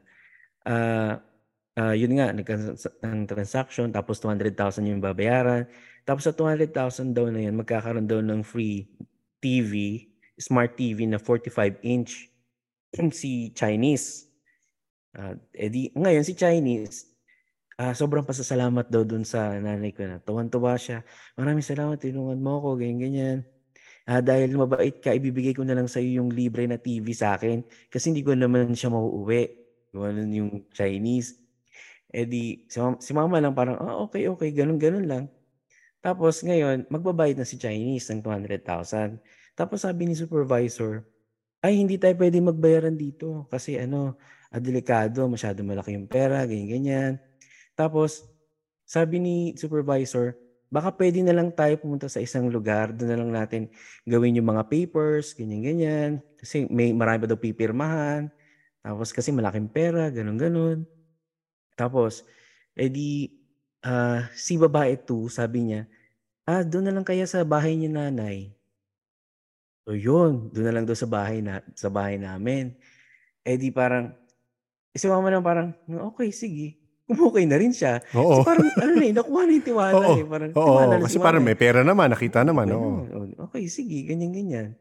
O ngayon parang ang sabi ni ni supervisor, meron siyang dalang meron siyang dalang envelope. Sabi niya, "Ay, sige, ilagay ah, sabi dun sa babae, babae one. Ilagay mo na lang dito yung pera, yung, yung pambayad yung 200,000. Tapos ipadala natin kay nanay itong 200,000. Tapos para pumunta lang tayo sa kanila. So, ang Mm. mangyari, papadala kay mama mo yung pera. Pera, hawak niya. Oo, Oo. papadala daw yung 200,000. Tapos, sabi ni baba, babae one pala, si Chinese, paano ako makasigurado na hindi may tatakbo yung 200,000 ko? Ganyan, ganyan. Eh di parang nangyari, ah, si, si Chinese, nilagay na yung 200,000 dun sa envelope, tapos siniled na siya, siniled Tinape na, nila, di ba? tinape nila, oo, tinape Oo. nila. Sinend ko sa indirect. Oo, papakita ko. Ay, Oo. sige, papakita ko ngayon. Oo, Papakita oo. ko ngayon. Naka, ayun, talaga, ah, packaging tape ginamit nila, balot na balot. Tapos, may isa pang envelope na, o ayan, may isa pang envelope na ah, parang panigurado. Parang naghabilinan sila, parang gamit, ganun. Sabi ni, sabi ni, ni baba, ni babae one, kasi 200,000 nga naman yung binigay niya. Paano man kasi sigurado na ano, na, na ah, parang hindi may tatakbo? I mean, doon tayo sa inyo para kampante sila ganun. Eh di, nakaisip na idea to si ano, si babae to. Ay hindi, ah, meron pa akong isang meron akong envelope dito. Lagyan na lang natin dito yung pera natin. Yung mga mahalagang ano para para isisil din. So si mama, para yung time na yun, may dala si mamang 11,000 kasi pambibili niya na, yata ng cellphone yun eh. Mas mabili ng cellphone yun kasi yung, yung isa kong kapatid kailangan ng cellphone. Eh sabi niya, ano, ano to pambili ko to ng ano, ng cellphone, sabi ni mama, ganun ganun. Eh di, sabi niya, as, eh, sabi nung, nung, nung Chinese, sige, lagay mo na yan, lagay mo na yan dyan ate, kasi, kasi ano, akin nga 200,000 eh. So, kinumpare. Oo nga naman, 11,000 lang yung kay mama. Etong dadali niya, 200,000. Oo. So, oo. nilagay na ni mama yung ano, yung, yung pera, 11,000. Tapos meron pa mga hundreds. Sabi ni Chinese, wag na yan ate, barya lang yan, barya. Oo, sabi oo, niya. oo, oo, So, iniwan yung, iniwan yung mga tiga 100. So, nilagay lang yung mga 1,000, ganyan. Tapos, si babae ito, naglagay na rin ng pera. Nilagay din yung 3,000 ni babae ito, yung may-ari ng sasakyan. Pati yung driver, naglagay na rin. Pati itong supervisor, naglagay din ng pera. Di, nandun sa envelope lahat. Eh, ngayon, edi, okay na, ito na yung isang envelope. Tapos, tapos, tapos, nung sabi niya, ah, sige ate, pumunta lang kami sa inyo. Ay, paano yun? Pwede bang yung cellphone iwan mo din? Sabi ganun kay mama. So si mama, ah, bakit yung cellphone ko iiwan? Sabi ko, yung sa amin nilalagay din namin.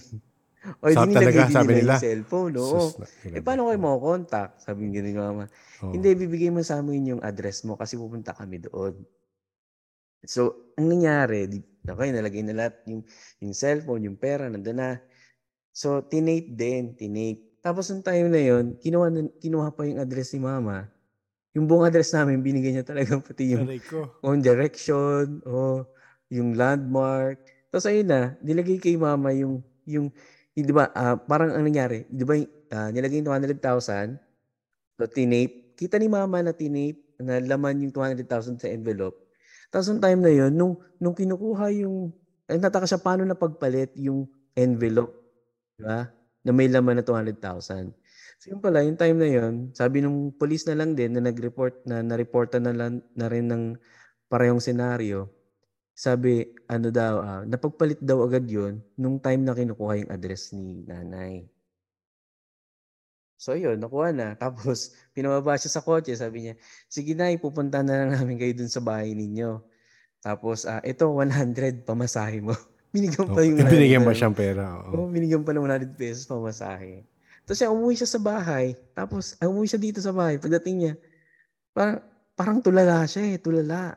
Nag-iisip siya, tapos namumula. Sabi ko, ano nangyari sa'yo? Sabi niya, mama, parang na-hold up ako, na-hold up. Hold up yung word pa niya eh. Oo, Kasi oo. hindi pa niya alam yung word na budol. Hindi pa Oo, niya alam oo. yung yung style na ganito Na na ganyan, oo. ano, na nabudol na pala siya. So sabi niya lang na hold up. Sabi ko ha, paano na hold up? Eh, dala-dala niya lahat eh, yung gamit niya eh. So yun na nga, nung time na yun, wala pa sa isip niya itong itong dala-dala niyang envelope. Parang nawala din sa isip niya eh. Mm-mm. Tapos ano siya, parang siyang tulala as in. Yes. Oo. Hindi, oo. hindi mo siya makakausap na maayos. Oo, oo, oo. Kaya yung istorya, hindi ko pa alam, as in parang Late mo na na, na, na, na pira-piraso. Oo. Oo, wait ka lang din na pira-piraso kasi talagang ano, yung sabi niya, yung description dun sa ano, sa sa kotse, yung sinakyan daw niya kulay ah, kulay ah, brown na mapula. Ganun daw yung kulay ng kotse na nasakyan niya, kulay brown na mapula. Tapos mukhang Chinese daw, ganyan-ganyan. Tapos yung pati yung lugar kung saan siya sinakay, Oo, oo. tinuro niya sa amin, ganyan-ganyan. Eh di parang na-alerto kami. Tapos yun nga, nagulat kami doon, may dala-dalang envelope. Siyempre, Oo. hindi ko pa alam yung storya nung Oo, envelope hindi mo pa na alam yun, yung kwento. Oo. Hawak-hawak niya lang. bomba yun. Oo, oo, oo. oo. Bomba o di kaya droga yun, ganyan-ganyan. Yes. Baka oo. mamaya, iset up si mama, pag Yes, pumunta oo. dito na Oo, oo. may dala-dalang ganito, ganyan-ganyan. Sabihin, balik yung drugs nila. Or parang Oo, ganun. ganun. Mm. Siyempre, takot kami. So, tumupunta agad kami sa barangay, pinablatter namin. Hanggang sa nirefer kami sa police station na doon daw ito bubuksan. Tapos yun na, nireport na namin dun sa police. Sinamahan Tsaka, kami dun buti sa... may CCTV, di ba? Yun yung sabi mo, eh, may CCTV footage nung sinakay siya, eh, di ba? Oo, meron, meron. Ah, kasi ah, pagpunta namin sa barangay, nirefer kami sa sa police station sa bayan. Ah, pina ano kami pina-assist kami dito sa ano sa barangay ng yan sa bayan para dun sa CCTV. Ang una muna, ah, sinakay muna kami dun sa mobile nila. Tapos inikot kami, pinaturo kay kay, kay mama yung kung saan siya binaba, kung saan dumaan, ganyan, ganyan. Kasi in-observe pa namin kung nasaan yung CCTV. So nakita namin yung CCTV, pumunta na kami sa barangay, ni-review namin. Tapos nagulat nga kami dahil parang hilo pa nga si mama. Yung Oo. sinasabi niyang brown na mapulang kotse, kulay puti naman pala. Ah, talaga? Oo, di ba? Ganong katindi. Tapos sabi na lang din nung ano nung ah, CCTV operator, nako nay, ganyan din yung mga na- na-encounter ko dito na mga nakaranas din ng ganyan. So pangatlo na si mama sa kaso na to. Yung Ganyan yung modus. Ganyan yung modus. Mm. At ah, tinitingnan na parehong mga tao ito. Ah, okay. Kasi nung sa una, ang nakuha daw, nalimas yung yung pera doon sa kanyang bangko. Wow. Yung una. Tapos yung pangalawa, ang nakuha naman ay parang 200,000 din. Aray ko. Pinag-withdraw sa bangko. Oo, para sinabi, eh, hawak mo na yung 200. eh. Mm-mm. Siguro ganun Ganun. yung ginawang modus. Oo. Ganun din, oo, napag-withdraw. So yun, ano, sundan namin, nakuha namin yung ano, yung, yung plate number, ah, yung kotse, yung mga tao, nakuha din namin. So yan, ito yung laman ng Oo. ano. Yun yung laman Binubuksan- papel. Di Oo, ba? na- papel. Binuksan, Papel. Pinabuksan pala yun ng police, sabi namin, ito pala yung ano, yung dala-dala, pinadala kay mama. Natatakot kami, hindi, kasi time na yun, hindi ko pa alam yung story, eh. baka mamaya kung ano yan. Tatakot ako, baka mamaya shabu yan, ganyan, ganyan. Tapos sabi ng police, kampante, sabi ng police, sige na, kayo na magbukas. Hindi naman bomba yan kasi hindi naman mabigat eh. Oh, hindi rin hindi rin droga yan kasi wala namang pag iba kasi pag pinipisil daw eh. Oh, buksan mo yan, binuksan ni mama yan, lumabas. Papel. Papel. Papel ng pang-grade mo. Oo. Di ba? Ganyan. Tapos yung, So anong a- anong update? Anong anong nangyari na? Na, na trace ba yung plaka? Hindi. ah, wala pa kaming update eh. Kasi nasa investigation office na siya ngayon. Ah, okay. Ah, Sabagay, parang- parang hassle pa sa inyo para i-check up at ano eh, no? Oo, ang parang ang, ang, ang importante na lang sa amin, ah, bumalik si mama. Kasi sabi rin ng polis, pasalamat na lang kayo binaba si mama mo ng ng kotse kasi Oo. karamihan yung mga ganyang ah, cases hindi na talaga binababa, tatagpuan na lang kung saan patay na. Ay, nako, grabe. Ganun daw. So, syempre, parang worry din kami. So Oo. ito na, itong mga after nung mangyari na yun, takot na siya magbiyahe. Oo nga, ayun ang problema. Kaya ano, kaya yun, hatid sundo ko na rin. Mm-mm. Takot na siya eh. Mabuti rin naman at mabanto Oo, yan. kasi Hanggat magka-confidence enough siya mag ano. Oo. Oo, si halos 25 years na siyang nagbibiyahe diyan eh. Oo, di ba? Tapos ngayon lang siya nagano nabudol. Kaya sobrang nakakatakot din. Sabi ko, ah, sinabihan din siya ng police na ano, wag maniniwala sa mga tao. Hindi lahat ng humingi ng tulong. Ano, ma- mabubuting loob. Ganun. So, yeah, kaya si mama parang nag-iingat na rin talaga. Hindi na siya kumakausap ng mga Stranger. ng mga tao basta-basta. Mm-mm. ganyan. Tapos, ah syempre, ah, yun nga, nakuha yung cellphone niya. Oo. Para extra security rin, nilagyan ko na rin siya ng GPS. Oo. para namomonitor ko din siya kung saan Oo. pupunta. Oo. Kasi, di ba, nakakatakot. Ah, cellphone niya nakasama doon, eh, no? So, ang problema doon, kung may nakalink, siguro wala naman nakalink na accounts doon at ano. Ah, actually, nandun lahat yung bank mo niya. Tapos yung, Ah! yung Gcash niya, ganyan. Kaya, pero ano may, um, time to time namin pinaparing. Hindi, mukhang hindi naman siya binubuksan. Ay, So, patay pa rin. patay pa rin. Pati ah, nag-send din ako ng ano ng reset code dun sa Ah, nag sa Globe, no? Cellphone. Inano nyo nga, oo. Ako. So once na open nila 'yan, ma- madi-delete naman lahat yung laman.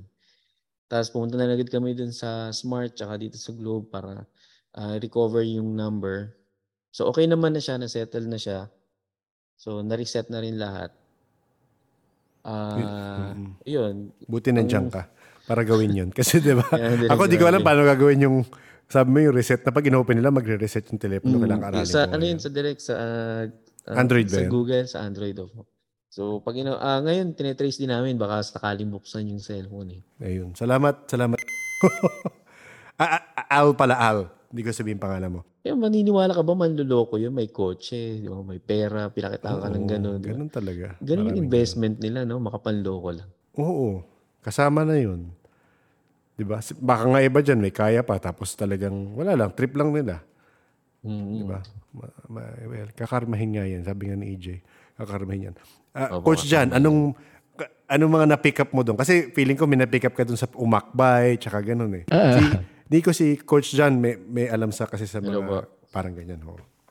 Oo. Ah, wow, ang bigat nun, grabe. Oo. Ah, grabe. May may may part sa story na parang nawala na ako. Oo. nawala na story. Oo. Um, but yeah, thank you so much. I hope okay na si mama mo, no? And uh, na-debrief na siya kahit papaano. Uh, and th- th- thank God na safe siya. That's Oo. ano, Yun yung importante. Oo. more important. Okay. Um, so let's break it down. Ano, ano lang yung mga nakita ko with the NLP thing na with the Boodle thing. Uh, first of all, asking for help. Okay? Yes, asking oo. for help is actually a way of flattery din. Na parang, uy, mapagkakatiwalaan yung mukha mo, kaya pwede kang lapitan and ask for help. So it's a flattery and it makes someone low, kind of like lower than you. So parang tinitingala ka, gano'n. So na, doon pa lang, again, um, let's talk about NLP yung sa critter brain kanina. The Yes, four oo. Fs, fight, flight, feed, Mm. and make love. Make love. Oo. Oo. Um, yung logic, okay? So, kapag kasi okay tayo, ibababa natin yung defense system natin. Okay? So, flattery makes that defense system down. That's one, okay? And then, there's this bunch of community, okay, that make things normal. Kumbaga, herd mentality. Okay, Mm, mm, lumapit si one person, then next person lumapit Mm-mm. Ah, it kind yes. of like no. makes things kind of normal. Kahit na parang, so medyo weird, weird. Pero ah, since ginawa rin naman ni person 2, stranger rin naman siya siya siguro kay stranger 1, baka magpagkakatiwalaan. Okay lang gawin ko. Yes. Baka if I'm off, baka pag ako yung iba, ako yung hindi normal. Okay? Conformity, eh, no? Conformity talaga. Yes, oo. So kung napanood niyo yung mga experiment sa elevator, kapag sasakay, lahat uupo. So kahit yung isa, isa Ah. lang yung ine-experimentahan na subject, uupo na rin siya kahit hindi niya Oo. alam bakit. Bakit? Oo. Okay. Sige, So that's what was done sa Sa car, eh, no? yung Okay. questioning, eh, no? Oo, pwedeng, pwedeng itanong na rin dyan. Anong SSS number mo? Ibigay na rin na isa. So, ibigay na rin ng mama niya, di ba? So, lahat pwede ibigay na just because they make things as if it's normal. Okay, that's what they do. Number two. Um, and uh, we always want to be in a like kind eh. Kasi kapag hindi, parang tayo yung abnormal and, and we don't like that. Again, herd mentality, specifically herda. Kasi kapag kunyari sheep tayo and we're in the presence of a wolf, ayaw natin yun. And we don't want to be the wolf friend, kumbaga, in the presence of many sheep or in the presence of many wolves. We want to be sheep. Kailangan mo pretend tayo ng wolf para mabuhay tayo. Ganon. Okay. Um, and one particular thing uh, na nakita ko rin, our brain, NLP, Neuro-Linguistic Programming, neuro sa brain yan eh. Um, yung we do a lot of generalization, deletion, ganyan. So that, kasi yung eyes natin absorbs many things. Pero, kunyari, wala na tayong pake kung ano yung kulay nung suot ni Kuya Guard na sapatos or anong chinelas na suot niya. So yun, dinidelete na natin sa utak natin para maano natin, ma-process natin well. Okay? So how we deal with new characters in our lives is through what they do. So no nag-iwan ng mga, I think nabanggit ni Al na nag-iwan ng mga 100, it kind of like says to that person na, ah, bariya lang yung mga 100 sa akin. Oo. Oo, oo. Oo, it kind of like paints that picture very quick sa ulo ng mama niya. Na, uy, okay, uh, bariya lang, baka mayaman nga talaga to. Oo, oo. So it adds that level of, oh, eto yung character niya. Ah, baka talaga nga makapagitiga. Ta- tapos it makes it little in comparison yung 200,000, 11,000, Yes, oo. ganyan. Oo, oo. Parang, oh, ah, okay. so yung ganong kind of attitude na, ah, 11,000 na lang yan eh. Ilagay mo lang dyan. Ganun, ganun. Mm, oo, Okay. oo. So parang it make it, normalizes things. And um again, a konting comment lang here. oh, It's really sad how our society has gone down to that level na lolokohin natin isa't isa. And we we kind of like the only ano creature who does that to one another. Yes. I don't know. Um and ito specific to sa NLP rin, it's called anchoring. Um ito medyo budol effect na na super subtle sa Oo. mama ni Al. Um, so when we when that person kissed her forehead, Oo nga, oo nga. that's very very important. Who kisses someone's forehead Oo, usually? Yung mga lolo lola, 'di ba, sa mga apo Oo, oo nga, oo nga. or when people are fond of you, hindi ba hindi sa lips, sa forehead? Yes, oo. So when that is touched, a lot of memories will begin to play out. Okay? Parang nakaamoy ka ng chlorine eh. Kung na, tapos naalala mo swimming pool agad. Kung masaya ka, masaya yung feeling mo agad. Kung nalunod ka nung first na nag-swimming ka, hindi masaya yung memory ng chlorine sa'yo. So when your mother was kissed, a lot of things replayed in her, her mind. Okay. Naalala niyo siguro yung lolo niya, lola niya. Lalong bumaba na naman Bumaba yung defense defenses. system niya. Oo. Oo, oo, oo. Sinasabi niya na parang, ah, these are okay people. And ayun, na-com- na-compute niya lang yon unconsciously. Hindi niya sinasabi, ah, okay. Hindi niya iniisip yun consciously. Lahat yun nangyari unconsciously, very quickly. And ito talaga, feeling ko talaga parang nag-aral to ng dark Boodle, eh, dark NLP. eh. So, uh, that's the subtle thing. And what sad thing about here and in, in many places, we usually kind of like crave that kind of love and kind Mm. of acceptance to be that like kind Yes, oo, oo. na parang okay na tayo. Kaya kaya it, it's it's like in a dream-like state eh. Kung mapapansin nyo, parang kaya nung napag-uwi na siya, eh, Oo, hindi pa niya nabubuksan disoriented nata siya, yung di ano, di ba? Oo, parang alam niya na eh. Oo, na parang, ay ano nangyari? So parang doon siya parang nabuhusan ng tubig. Okay.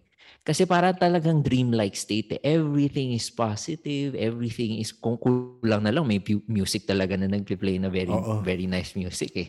Oo. So, so those are my things na pa- sa sana, for- again, thank you Al for sharing. Um, a lot of these things are happening of poverty because, uh, and these are some things that we can really assess right away na parang pag mer sure na sure yan may gut feel eh na naramdaman si mama mo. Mm-mm. But again, binobombard nila ng all of these patong na patong na technique na pababa ng pababa yung defense. Depensa. Oo. Oo. The, the subtle thing ah, na, na, na ano ko sa forehead. Yeah. Yung sa forehead, no? Oo. Yung halik, eh, nakakagulat, eh, no? Pag isipin mo. Oo, bago siya isakay, hinalikan siya eh. Tapos O, bago isakay, di ba? sa sa kotse din, hinalikan din ulit siya noon. Kasi Ah, talaga? nag-Thank you siya. Oo. Eh, maraming salamat talaga. Tinulungan mo ako. Inalikan na naman siya sa ulo daw. Yun yung natatandaan niya, kinikwento niya. Oo. Mm-mm. Sad our society. Ganyan. Mm-mm. Oo, totoo. May, ah, yun nga, kung nakikinig ng budol, sana karmahin ka. Pero, ano to, iniisip ko, minsan kagaya niyan, yung mga, kagaya sinasabi nila yung mga tinatap ka sa kamay or yung parang hihima sa kamay mo or yung parang, alam mo yung parang caressing touch or parang gano'n, eh, no? Yeah. Parang, Mm-mm. May- siguro, ina, pag inisip mo, eh, ko na pa rin yung si mentalist. Mm-mm. May ginagawa siyang ganyan eh. Kung pinanood niyo yung mentalist na show, ginagawa niya yan na parang meron siyang ginagawang tap ng hand or hawak or na alam niya na merong programming tayo growing up. Siguro cultural siya in a way. Cultural siya. Iba sa Philippines, iba sa ibang bansa. Pero may programming tayo na pag na-touch ka sa certain area na yun or nahawak ka or nahimas ka, yun nga, yung defenses mo mag-iiba o may iba kang programming na gagawin. Hindi ka magre-react kung may gawin siyang out of this world or out of the normal, di ba? So, yun ang problema. So, wag magpahawak, wag makipag-usap sa stranger. And we are actually in a society that is very, very deprived of touch, of embrace. Actually, sa psychology, parang seven times ata kailangan natin or 20 times a day, a day of, em, of embrace a day. So, kapag hinawakan tayo, ang bilis. Lalo na kapag love language, love language natin is touch. Ay, mabilis talaga. Uh, so, so a lot of these things, uh, again, na, sa NLP, our bodies don't lie. Um, so, if you wanna see who's the most interesting people in the room, most of the people's feet would actually point to that person. So parang yun kasi yung pinapakinggan eh. So kahit a, a certain person is a boss, baka hindi siya yung the most influential. Okay? So kung kung kung may gusto rin yung tao sa sa bar, yung point yung feet niya, na, yung toes niya nakatapat sa iyo. Or kung gusto niya umalis, bigla siya nagtatap kasi parang ah or i-away niya na yung body niya sa iyo. So our bodies don't lie. So ang, ang, ang galing nung sa nung nagbudol kasi praktisadong praktisado sila eh. Praktisado eh, no? May, may, may, Ah, pero yun nga, yun yung gusto mong malaman na parang, inaral ba nila to? Or may nagturo ba sa kanila? Kasi parang it- it's come down to a, to a certain science for them, di ba? Yung sistema ng yung sistema wait, technically it's an act, di ba? It's a it, it, it- it's a play na talagang meron silang may cues silang kailangan ma-hit eh to to to, yun, to, to trick a person. Yeah. Pero 'di ba? Nakaka well, The, um, ito, ito also, this is also one of the unfortunate things na we believe in NLP. We have a thing called presuppositions eh. And uh, that's the thing we believe in. One of the things that we bel- believe in is people actually do the best they can. Okay? oo. So, if ginawa nila to, it's already the best that they think they can. Kahit isipin man natin, ah, bakit hindi na lang sila magtrabaho? Oo, We don't know their scenario. Eh. So that's the Yes, sad oo. thing pa. so, eh, that's, so, so I, I'm not naman telling na parang they're also victims. I'm just saying siguro na they're also our brothers na naligaw. Mm-mm. Oo. Parang i- Na hopefully, karma will teach them a lesson na Oo, umalis oo. tamang Oo daan. nga. Yun nga. Yeah. Pa- parang yun sa spirituality nga na nalaman natin na may balance, di ba? Meron talaga, may maiitim Mm. mga budhi, may mga hindi. Di ba? so, may Yeah, ganun talaga. yeah. May ganun talaga. Di mo maalis. Mm-mm. Pero yun. Pero thanks, Coach. Ganda. Thank you sa ano. Sa Thank you, thank you. additional context, di ba? Salamat po, salamat. Pero salamat sa pag-share. Thank you, thank you po. Ah, EJ, ano yung may, may naalala ka? Ang ganda. Sige, go lang. Uh, yeah, eh, like when people tend to judge somebody because of their act, usually uh, it's easy to point things out. And then eventually, we really don't know what's the score behind that person. So it's not giving, ano, it's not naman uh, uh, parang giving an excuse to that person why he or she is doing like that. Pero ganun lang, parang, yeah, it's, it's, I don't know, what's the term? Being empathic and being, no, no, understanding to that person. At the same time, of course, being firm with the rules. Yes, oo.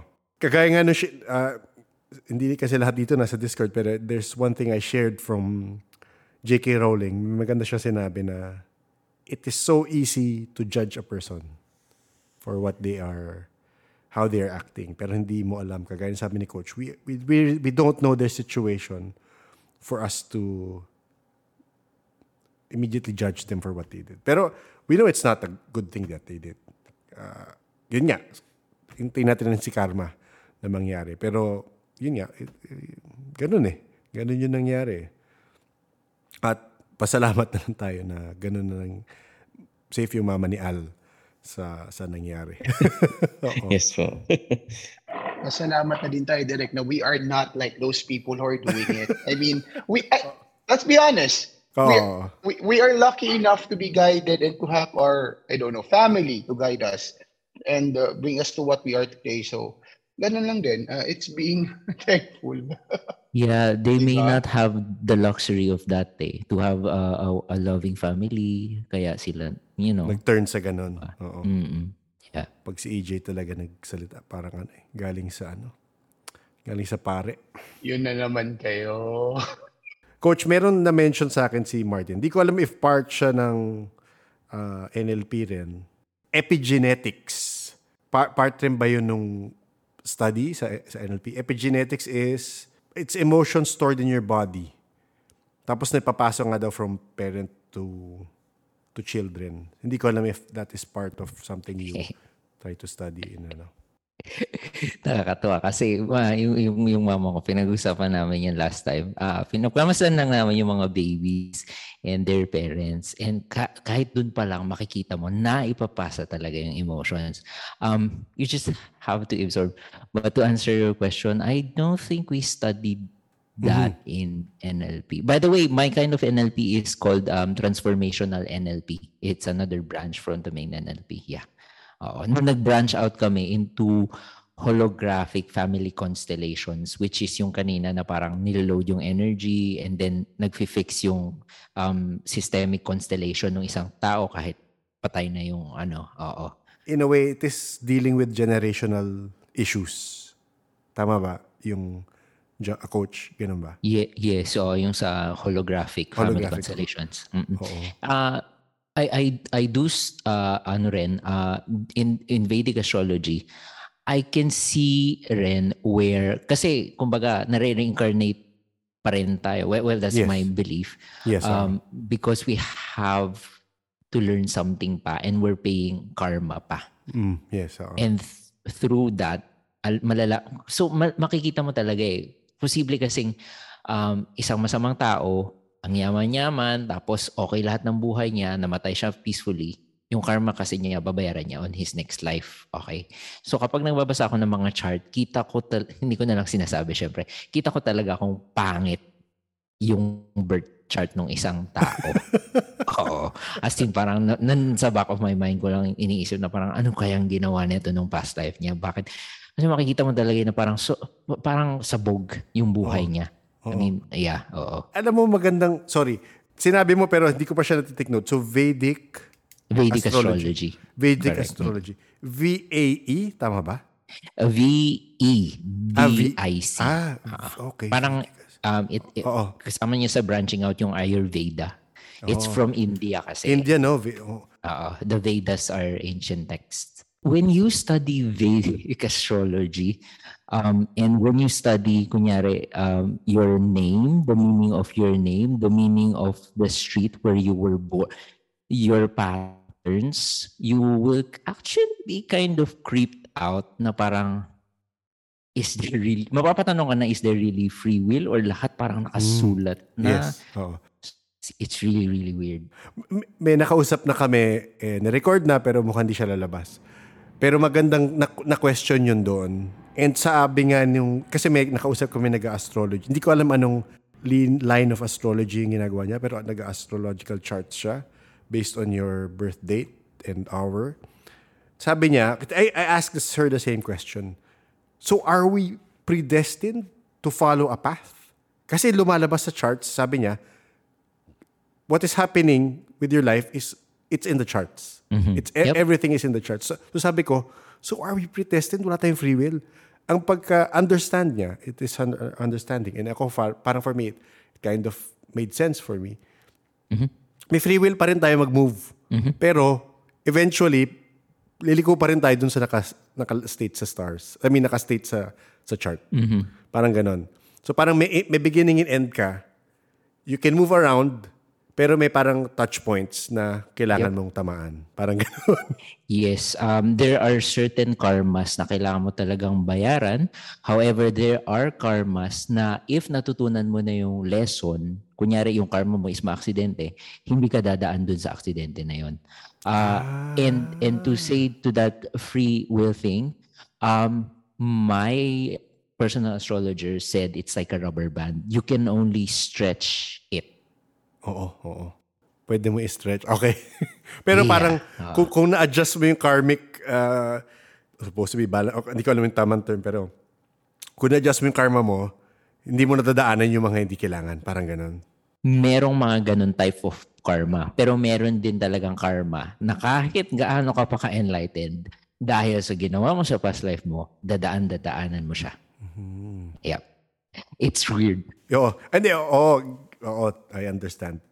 Naniniwala ako na weird siya. Pero parang nag- naniniwala rin naman ako na to. Pero paano yung, sorry Coach Jan, ha, na- nag-shift na tayo from NLP ah. Very interesting topic lang. So yung Vedic, pati names ng where you live, ganun siya. Hindi siya astrological charts I, lang. I, Oo. I, I, no, no, no. That's a different thing. Uh, that's why, kasi uh, I'm, I'm Phil Chai eh. So may Chinese ra- name din ako. So Okay. all of my names, even the street names, it's it's just really weird. So uh, so from the start, I told you I am a seeker. Yes. So that's that's the hard thing I that's the hard uh, I'm having a hard time kasi compiling myself into saying what I am. So just seeker. So Yes, kita mo yung sa maleta ko andyan si Vedic astrology, Yes, NLP, oo. tarot, ganyan ganyan. Because I'm really there to learn. So wala akong parang own coach dyan tapos ito. So itong lahat ng to it's because of it's led by my own personal curiosity. Pero with regards to Vedic astrology, kailangan very particular yan sa minutes of when you were born. We're born. Yes. The oo, time that you were Okay. born. Oo. Kasi a few minutes, ah, kasi sinabi sa akin ng astrologer, Diyan, hindi ba ka, hindi ka ba ganyan minute pinanganak? Kasi if not, you, you're supposed to have an accident. A major one.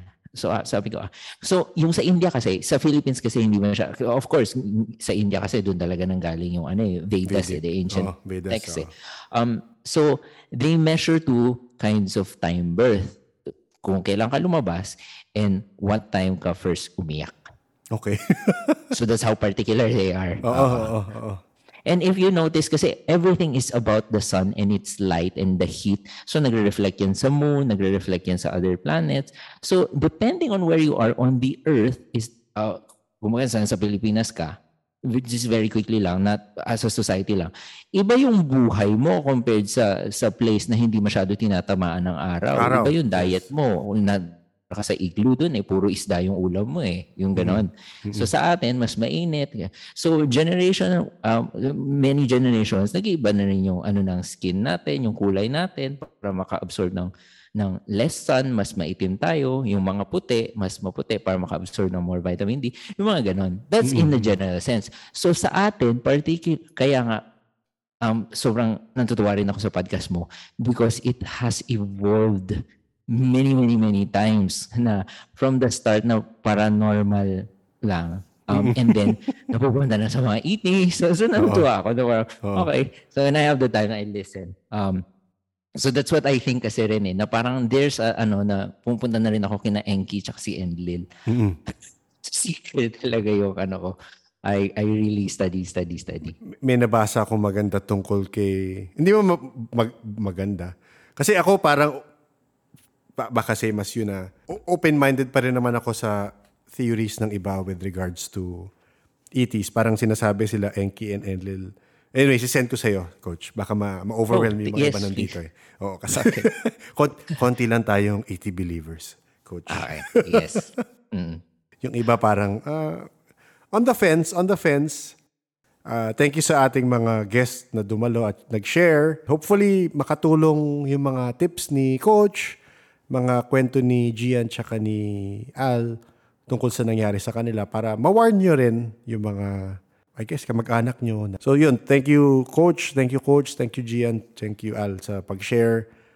Sana makatulong sa mga ibang nabudol or mabubudol in the future. At least me- meron na kayong sense of what you can possibly do against it. Ayun. Thank you. Good night. Salamat kay Coach John na nakadata lang habang nagkukwentuhan kami nung ganong katagal. Salamat. Salamat Coach John. Salamat rin syempre sa ating mga kaibigang nagkwento, si Gian at si Al. And of course, yung nag-refer kay Coach John, si JP. Yung kay Al, real-time ko experience yun actually. Kasi may trabaho kami ginagawa. Tapos bigla nag-update siya na nabudol mama niya. So, doon ako na-trigger ulit na alamin if meron bang paranormal aspect yung pambubudol. Gaya nung imposing your will upon others. Of course, according to some people sa Discord, meron rin daw talaga yung karga yung ibang gumagawa nito. Meron rin daw mga dasal na gamit yung mga ibang LNK practitioner na pangontra sa ganyan. Baka sa future episodes may marinig tayo side ng ibang ganyan. Pero sa ngayon, narinig natin yung mga mas grounded explanations. Galing of course kay Coach John. Kung interested kayo sa NLP, ah, lagay ko sa show notes yung mga na-mention ni Coach. Minsan may free NLP seminar sila. Pinopost ko sa Discord, so pasok lang kayo sa Discord. Sa mga wala pa sa Discord, ilalagay ko yung link sa show notes kung ano yung sinasabi ko. Ang ano ba yung Discord? Ah, para sa mga bagets gaya ko, ang Discord ay parang yung mga chat room or forums nung kapanahunan ng magulang nyo. so mas modern lang, may app na. Check it out nyo na lang. Actually, yung naalala ko lang is recently nag-close yung Pinoy Exchange. So para siyang ganun, para siyang forums eh, with different topics. Yun lang nga, it's in an app. If this is the first episode you're listening to, hello! In the Paranormal Podcast, we get first-hand stories from people with real-life experiences with the paranormal. Mostly, of course, from a Philippine perspective, but there are times that we have guests from different parts of the world as I tend to compare and yun nga, I contrast experiences to see the similarities and differences in our folklore, in our beliefs, in our experiences. Experiences range from human spirits, elementals, celestial beings, and cosmic entities, and sometimes the unclassified. My recommendation always is to start with episode 1 because sometimes the episodes are sequential in nature and some stories are connected. I'll post a link to episode 1 in the show notes. Kung meron kang experience ng budol na kakaiba, na pakiramdam mo, makakatulong sa iba pag nakwento mo, pwede mo yun email sa akin sa paranormalsph at gmail.com. Kung gusto mo naman share sa chat lang, pasok ka lang sa Discord server. Kwento mo lang doon. Kung gusto nyo ma-update pag may new episode, consider subscribing to the podcast to get notifications for new episodes. We are on Spotify, YouTube, Facebook, Twitter.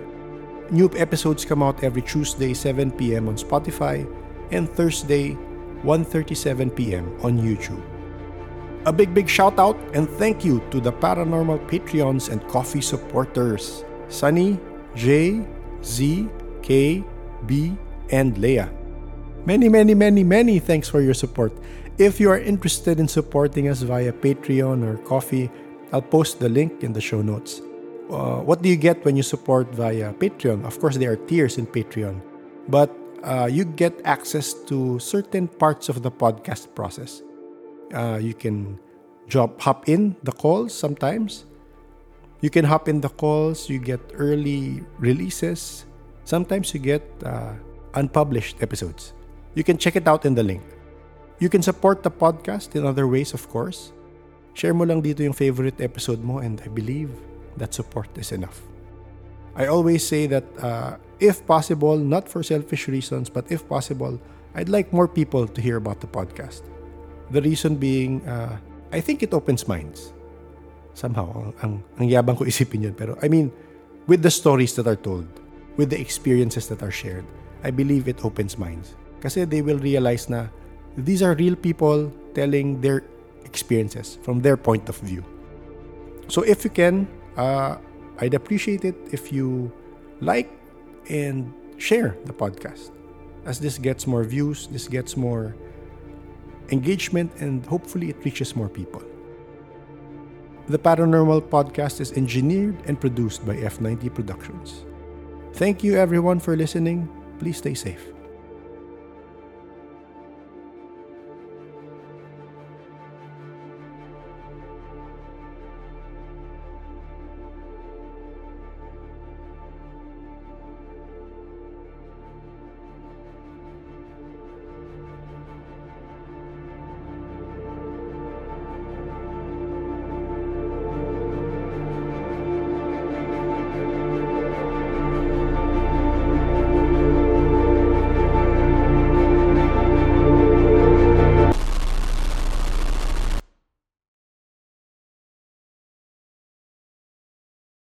Okay, before tayo mag-LL portion, meron kasing usapan si Gian about the power of words. Uh, additional lang to from the Budol conversation. So, hiniwalay ko lang siya para at least mas concise lang yung buong Budol na portion. So, pakinggan natin yung kwento ni Gian at ni Coach. I-share ko lang kasi di ba naniniwala ako na words are um, may powerful. Kasi pwera doon sa experience ko na kapag nag-aaway yung dalawang boss ko, kahit through Zoom, na-feel ko yung words na lumalabas, nagva-vibrate. Tapos, yun, nagmumurahan sila, sumainit. Then, that time, nung nasa training ako nung abroad, sa ano ko, fieldwork, experience lang, haba siya nag-instruct. Tapos, pamisa kahit kausap ko ngayon sa kay through Zoom, uh, ayoko talaga pag minsan noon, na kausap siya direkta. Kasi hindi naman siya nagmumura. Pero kapag parang focus na focus siya magsalita, mag ano sa iyo ng deep na instruction para ma-dindihan mo, nafe-feel kong yung words niya uh, parang nag-vibrate tapos tumatagos sa ulo ko na parang mag-sink in which is sabi ko uh, grabe ang focus niya mag ano mag-explain which is syempre dinadahan-dahan niya rin para sa akin kasi English is not my, you know, Waterloo. Nakakaintindi ako pero hindi ako makapagsalita ng ng fluent. Then ang galing, with so happy nasa sales, ang galing niya mag-convince sa mga client, napapao niya. So, sinabihan ko siya noon na, alam mo, uh, kaya ka pala magaling sa sales kasi parang ang ang tindi mo mag-convince kasi na-feel ko yung version pa nag-instruction siya or nagsasalita pa lang pag may meeting sa mga head na gusto yung parang gusto yung para kung kumbaga dinedirekta niyang pangkapasok na may doon sa ulo nung ano nung Kaus- nung, nung instruction na niya. Oo. Oo. As in sa pool kumbaga kung sa nagbaba nag-basketball ka, shoot talaga doon sa ring. Ganon, ganon siya mag nag si sales talk or pa nag-meeting. So, tumatawa lang siya na sabi, ha, hindi, ano lang, inaral ko lang. Pero... Ah, inaral niya daw? Ah, kasi sales. Oh, inaral sales, as a salesperson. Oo. Feeling ko, para sa sales, yung ano rin niya talaga, may talent siya sa marketing talaga. Kasi ang galing yung, yung napapao niya, yung napapao lang yung... ang galing mag-convince eh. Tingin mo, Gian, meron yung power. Kasi di ba uh, previous episodes na kwento, pagkwentuhan na rin yan. Na parang, parang power of suggestion na parang, hindi, bibig, bibig, hindi bibili ka nito eh. Alam mo yun, parang, so pin, paniwalang paniwala siya, parang, hindi ko alam anong best term for that, pero paniwalang paniwala siya, na yung sinabi niya sa'yo, gagawin mo. So, ginagawa mo talaga. Parang ganun. So, eh, sa mga nakakausap mo, since sa kanya, alam, meron ka ng point of reference eh, na pag siya nagsabi ng instructions sa'yo, may nararamdaman kang, na, as you mentioned nga, na pumapasok sa ulo mo sa ibang nakakausap mo ba, may ganun ka rin experience o sa kanya lang specifically? Na ano ko lang, sa kanya, kasi hindi naman ako masyadong nakikipag-usap sa ibang tao. Pero,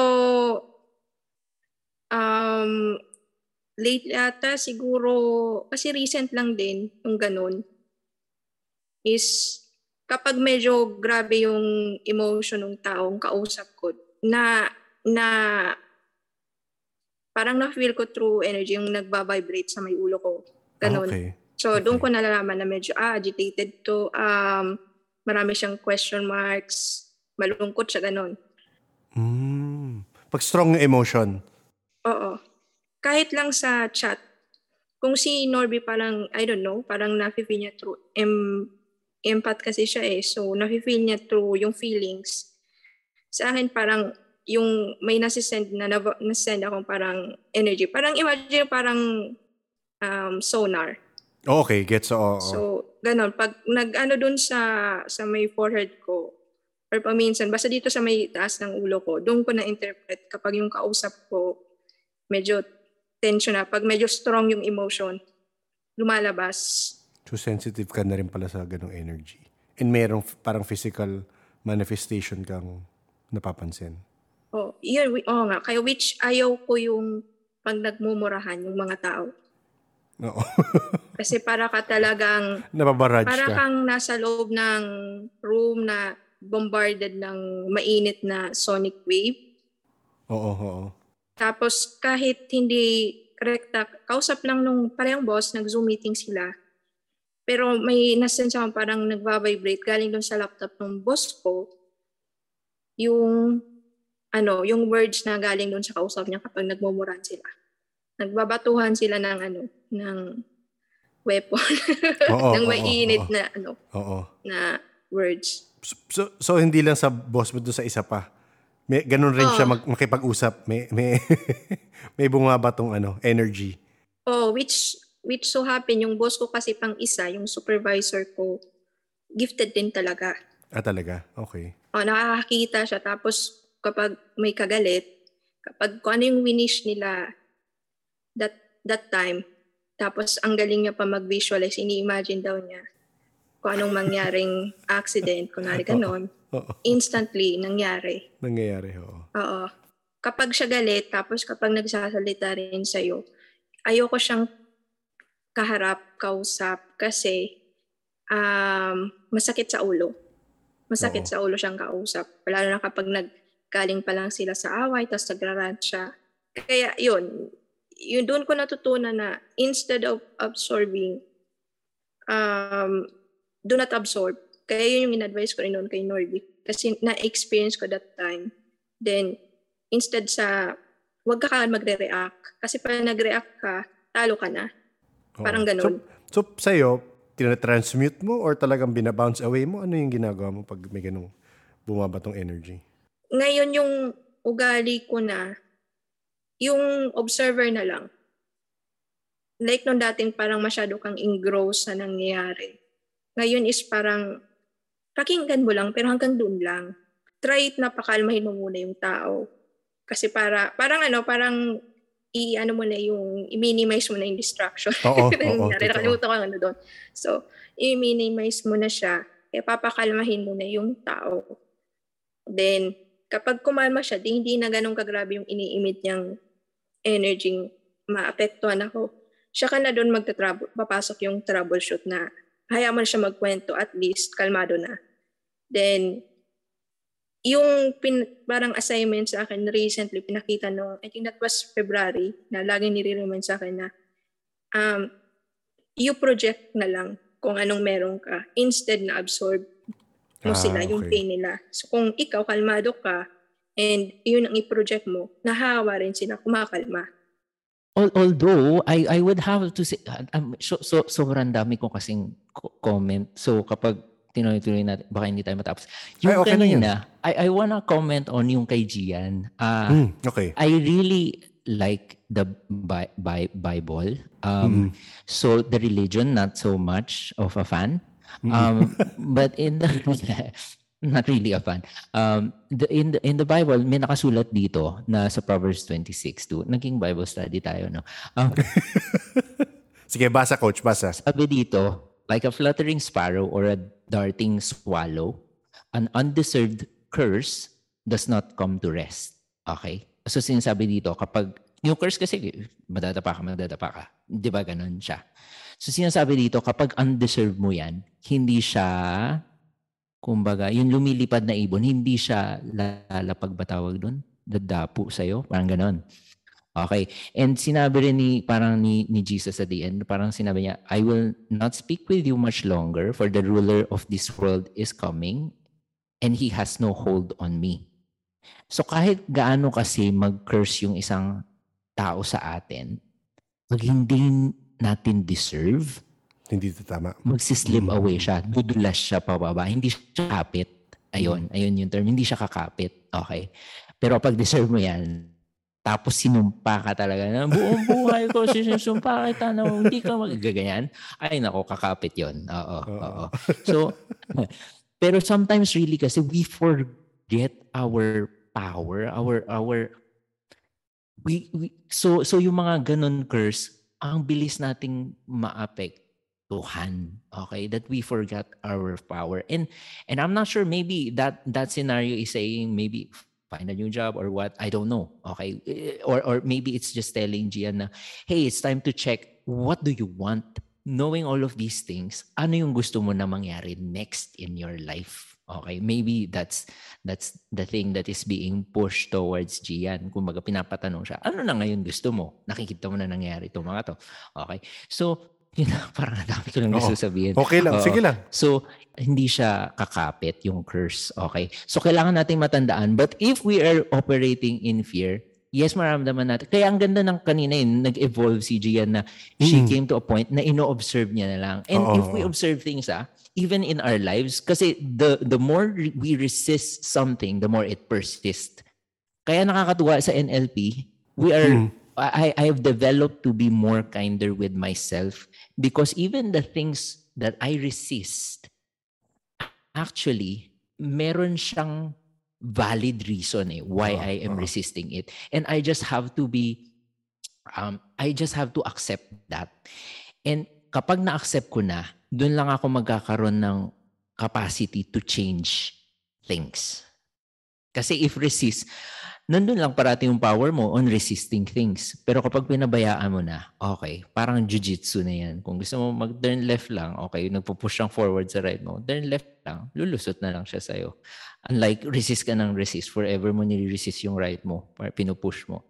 Hanggang mapagod ka. Oo, oo. Tapos, ulit lang ulit yun. Baka sa mga hindi familiar sa jiu-jitsu kasi parang ganun eh no, parang sasabayan mo yung energy nung nagtatry mag Yeah. grab or mag-restrain ka eh, di ba? So, kailangan mo sabayan, gamitin yung energy ng kabila para ma ma-counter mo in a way, di ba? Yeah. Parang gano'n. Y- Yes, Gian, sorry, nag-raise ka na. Nagulat ako, nag-work pa naman ako eh. Kasi yung sabi ni coach na um, to think kung ano talagang hinahanap mo, parang ganun pa yung term. Kasi for past, ah kailan ba? I think last week, parang tatlong beses akong sa dream. May isa sa dream, meron si isa sa accidentally lang doon sa feed ko, sa FB. Yung una yung kapatid ko, tapos merong symbol na numbers. So, nag-ano kami, nag, um, so sabi ko sa kanya, oh, anong meaning number? Ba't mo yan pinili? Tapos bigla siyang tumayo, tapos sinabi niya, ay, et, ano yon Parang sa Tagalog, ako ay si ako. Tapos may dream na naman ako ulit na parang, I think, Technically, I am who I am. Parang ganun, di ba? Yes. Tapos meron naman na next dream na ganun ulit pero words lang na yun, yung English nga lang na I am who I am. Puti lang siya. May kausap ako. Yun, habang kinakausap ko siya, may bibigay sana akong message sa kanya just in case mag-resonate. Yung lumabas na naman ulit yun sa akin. Yung picture, doon nga sa FB, nagulat ako, may lumabas siya. Yun na naman ulit na I am who I am. I am who I am. Oo. Tapos ngayon na naman. Nakakainis. Feeling ko ano, alam din to ni Ate Zin na share ko sa kanyang, may marami akong assignment actually. Yung isa nga doon yung, narinig mo rin yung ano, um, Sir Nick, yung Tree of Life. So, dahan-dahan pinag-aaralan ko. So, message ko si Ate Z kapag meron akong reflection na nag-gets doon sa Tree of Life. Although doon pa lang ako sa basics. Then yung sumunod na naman ngayon, meron na naman So yung kailan na nagpapakalma, kinakalma ko lang yung sarili ko, tapos may pinapakinggan ako na yung pina-follow ko si Patricia Rita Cobles, yung update niya every Tuesday. Yun, may lumabas na naman na bagong geometric sign.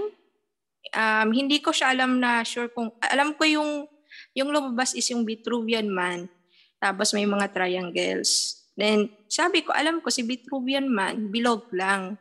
'di ba? Yung ano ni Leonardo. Oo, Then, yes. ang lumabas ngayon is si Vitruvian Man, tapos sa, para siyang 3D na nakita ko kahit nakapikit sa harap ng laptop. Kasi medyo naka, naka-fold ng konti yung laptop ko kasi nga maliwanag, eh, gusto ko ang kumalma. Then, ang nakita ko is si Vitruvian Man, kaso para siyang may mga triangles na parang 3D naka-float. Tapos nung chinek ko siya is parang si Vitruvian Man inside a Metatron. Okay.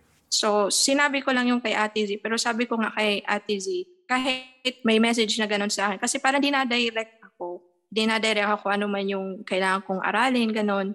Which is, nasabi ko rin naman nun kina, kina Tipolen, kina Bro Lucas na sinabihan ko yung guides ko na um, hindi ako maging dependent sa inyo sa life-to-life basis. Just knowing you na there makes me happy. Pero pagdating sa craft, siya kala ako hingi ng tulong. Right now, um, wala pa akong ganun. Mundane Hindi ko life. pa Oo, marireach oo, yung yes. craft na yun kasi Oo. time and you know, finance. Tsaka pinag-iisipan ko rin talaga kasi clueless ako.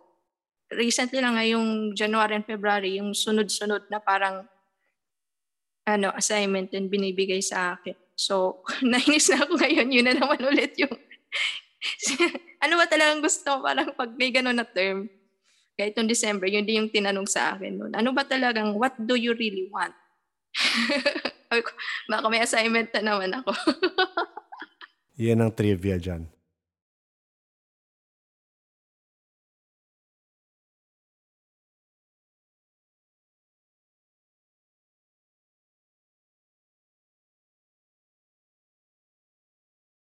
Acusate pianis acroatis. Aha. Ano yan?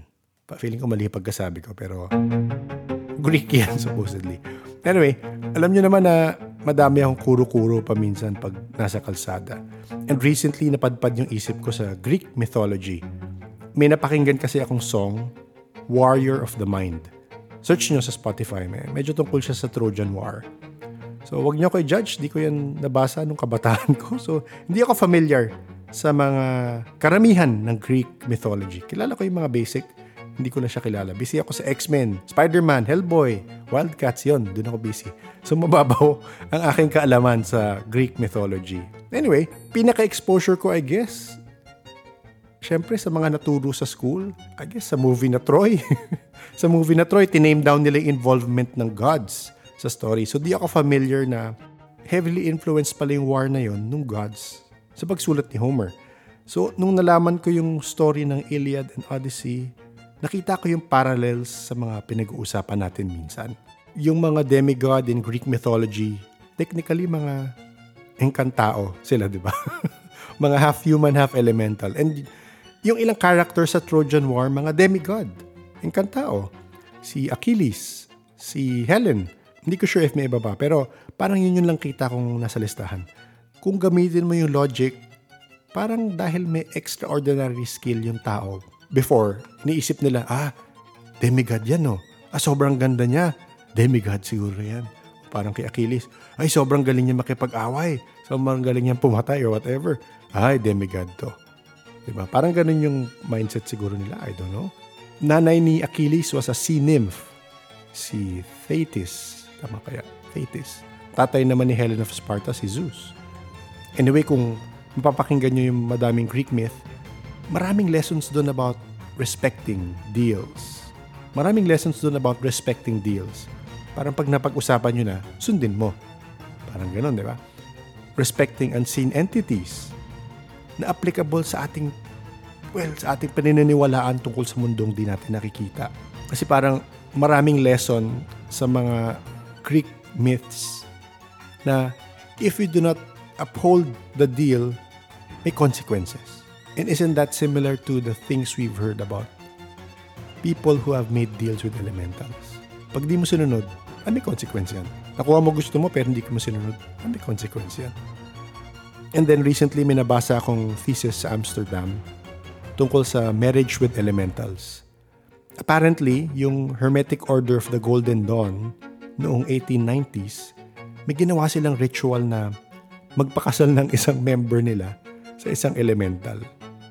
Bakit nila ginawa yun? Hindi ko alam. Hindi ko alam. Pero kung curious kayo, basahin nyo. Medyo mahaba yung thesis.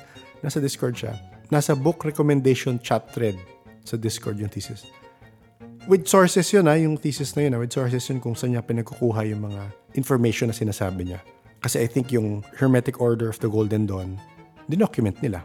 Kaya kung isipin mo, matagal ng idea yung mga engkantao and yung mga humans na may halo. Isa nga sa napapag-usapan sa Discord is, yung mga psychic kaya may elemental ancestry. Diba?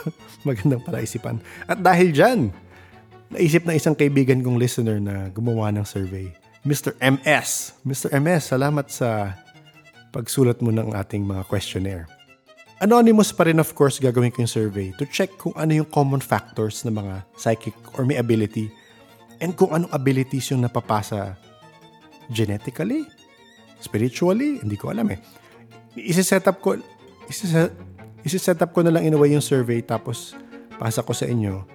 Sa mga willing mag-participate sa survey, maraming maraming salamat. Uh, at least makita lang natin yung uh, common factors. Sabi nga nung ni Mr. MS, ang possible data clustering daw based on location, nature versus nurture during formative years, and of course yung parang uh, sa kanya yung ultimate objective na naisip niya is can consciousness be taught or spread organically? For me, parang can abilities or sensitivities be passed down? And ano yung source? Ako pa inisip ko ano yung source. Kasi syempre nililink ko na naman sa theory ko na Lemuria, di ba? or Atlantis, di ba? So try, try ko tignan alin ba yung pinanggalingan ng mga sensitivity ng tao. Of course, sinasabi naman lahat tayo may sensitivity. Pero baka sa iba kasi hindi nila kaya isuppress na talagang it comes out naturally. So yun. Ayun, napahaba ulit. Kita kits next week.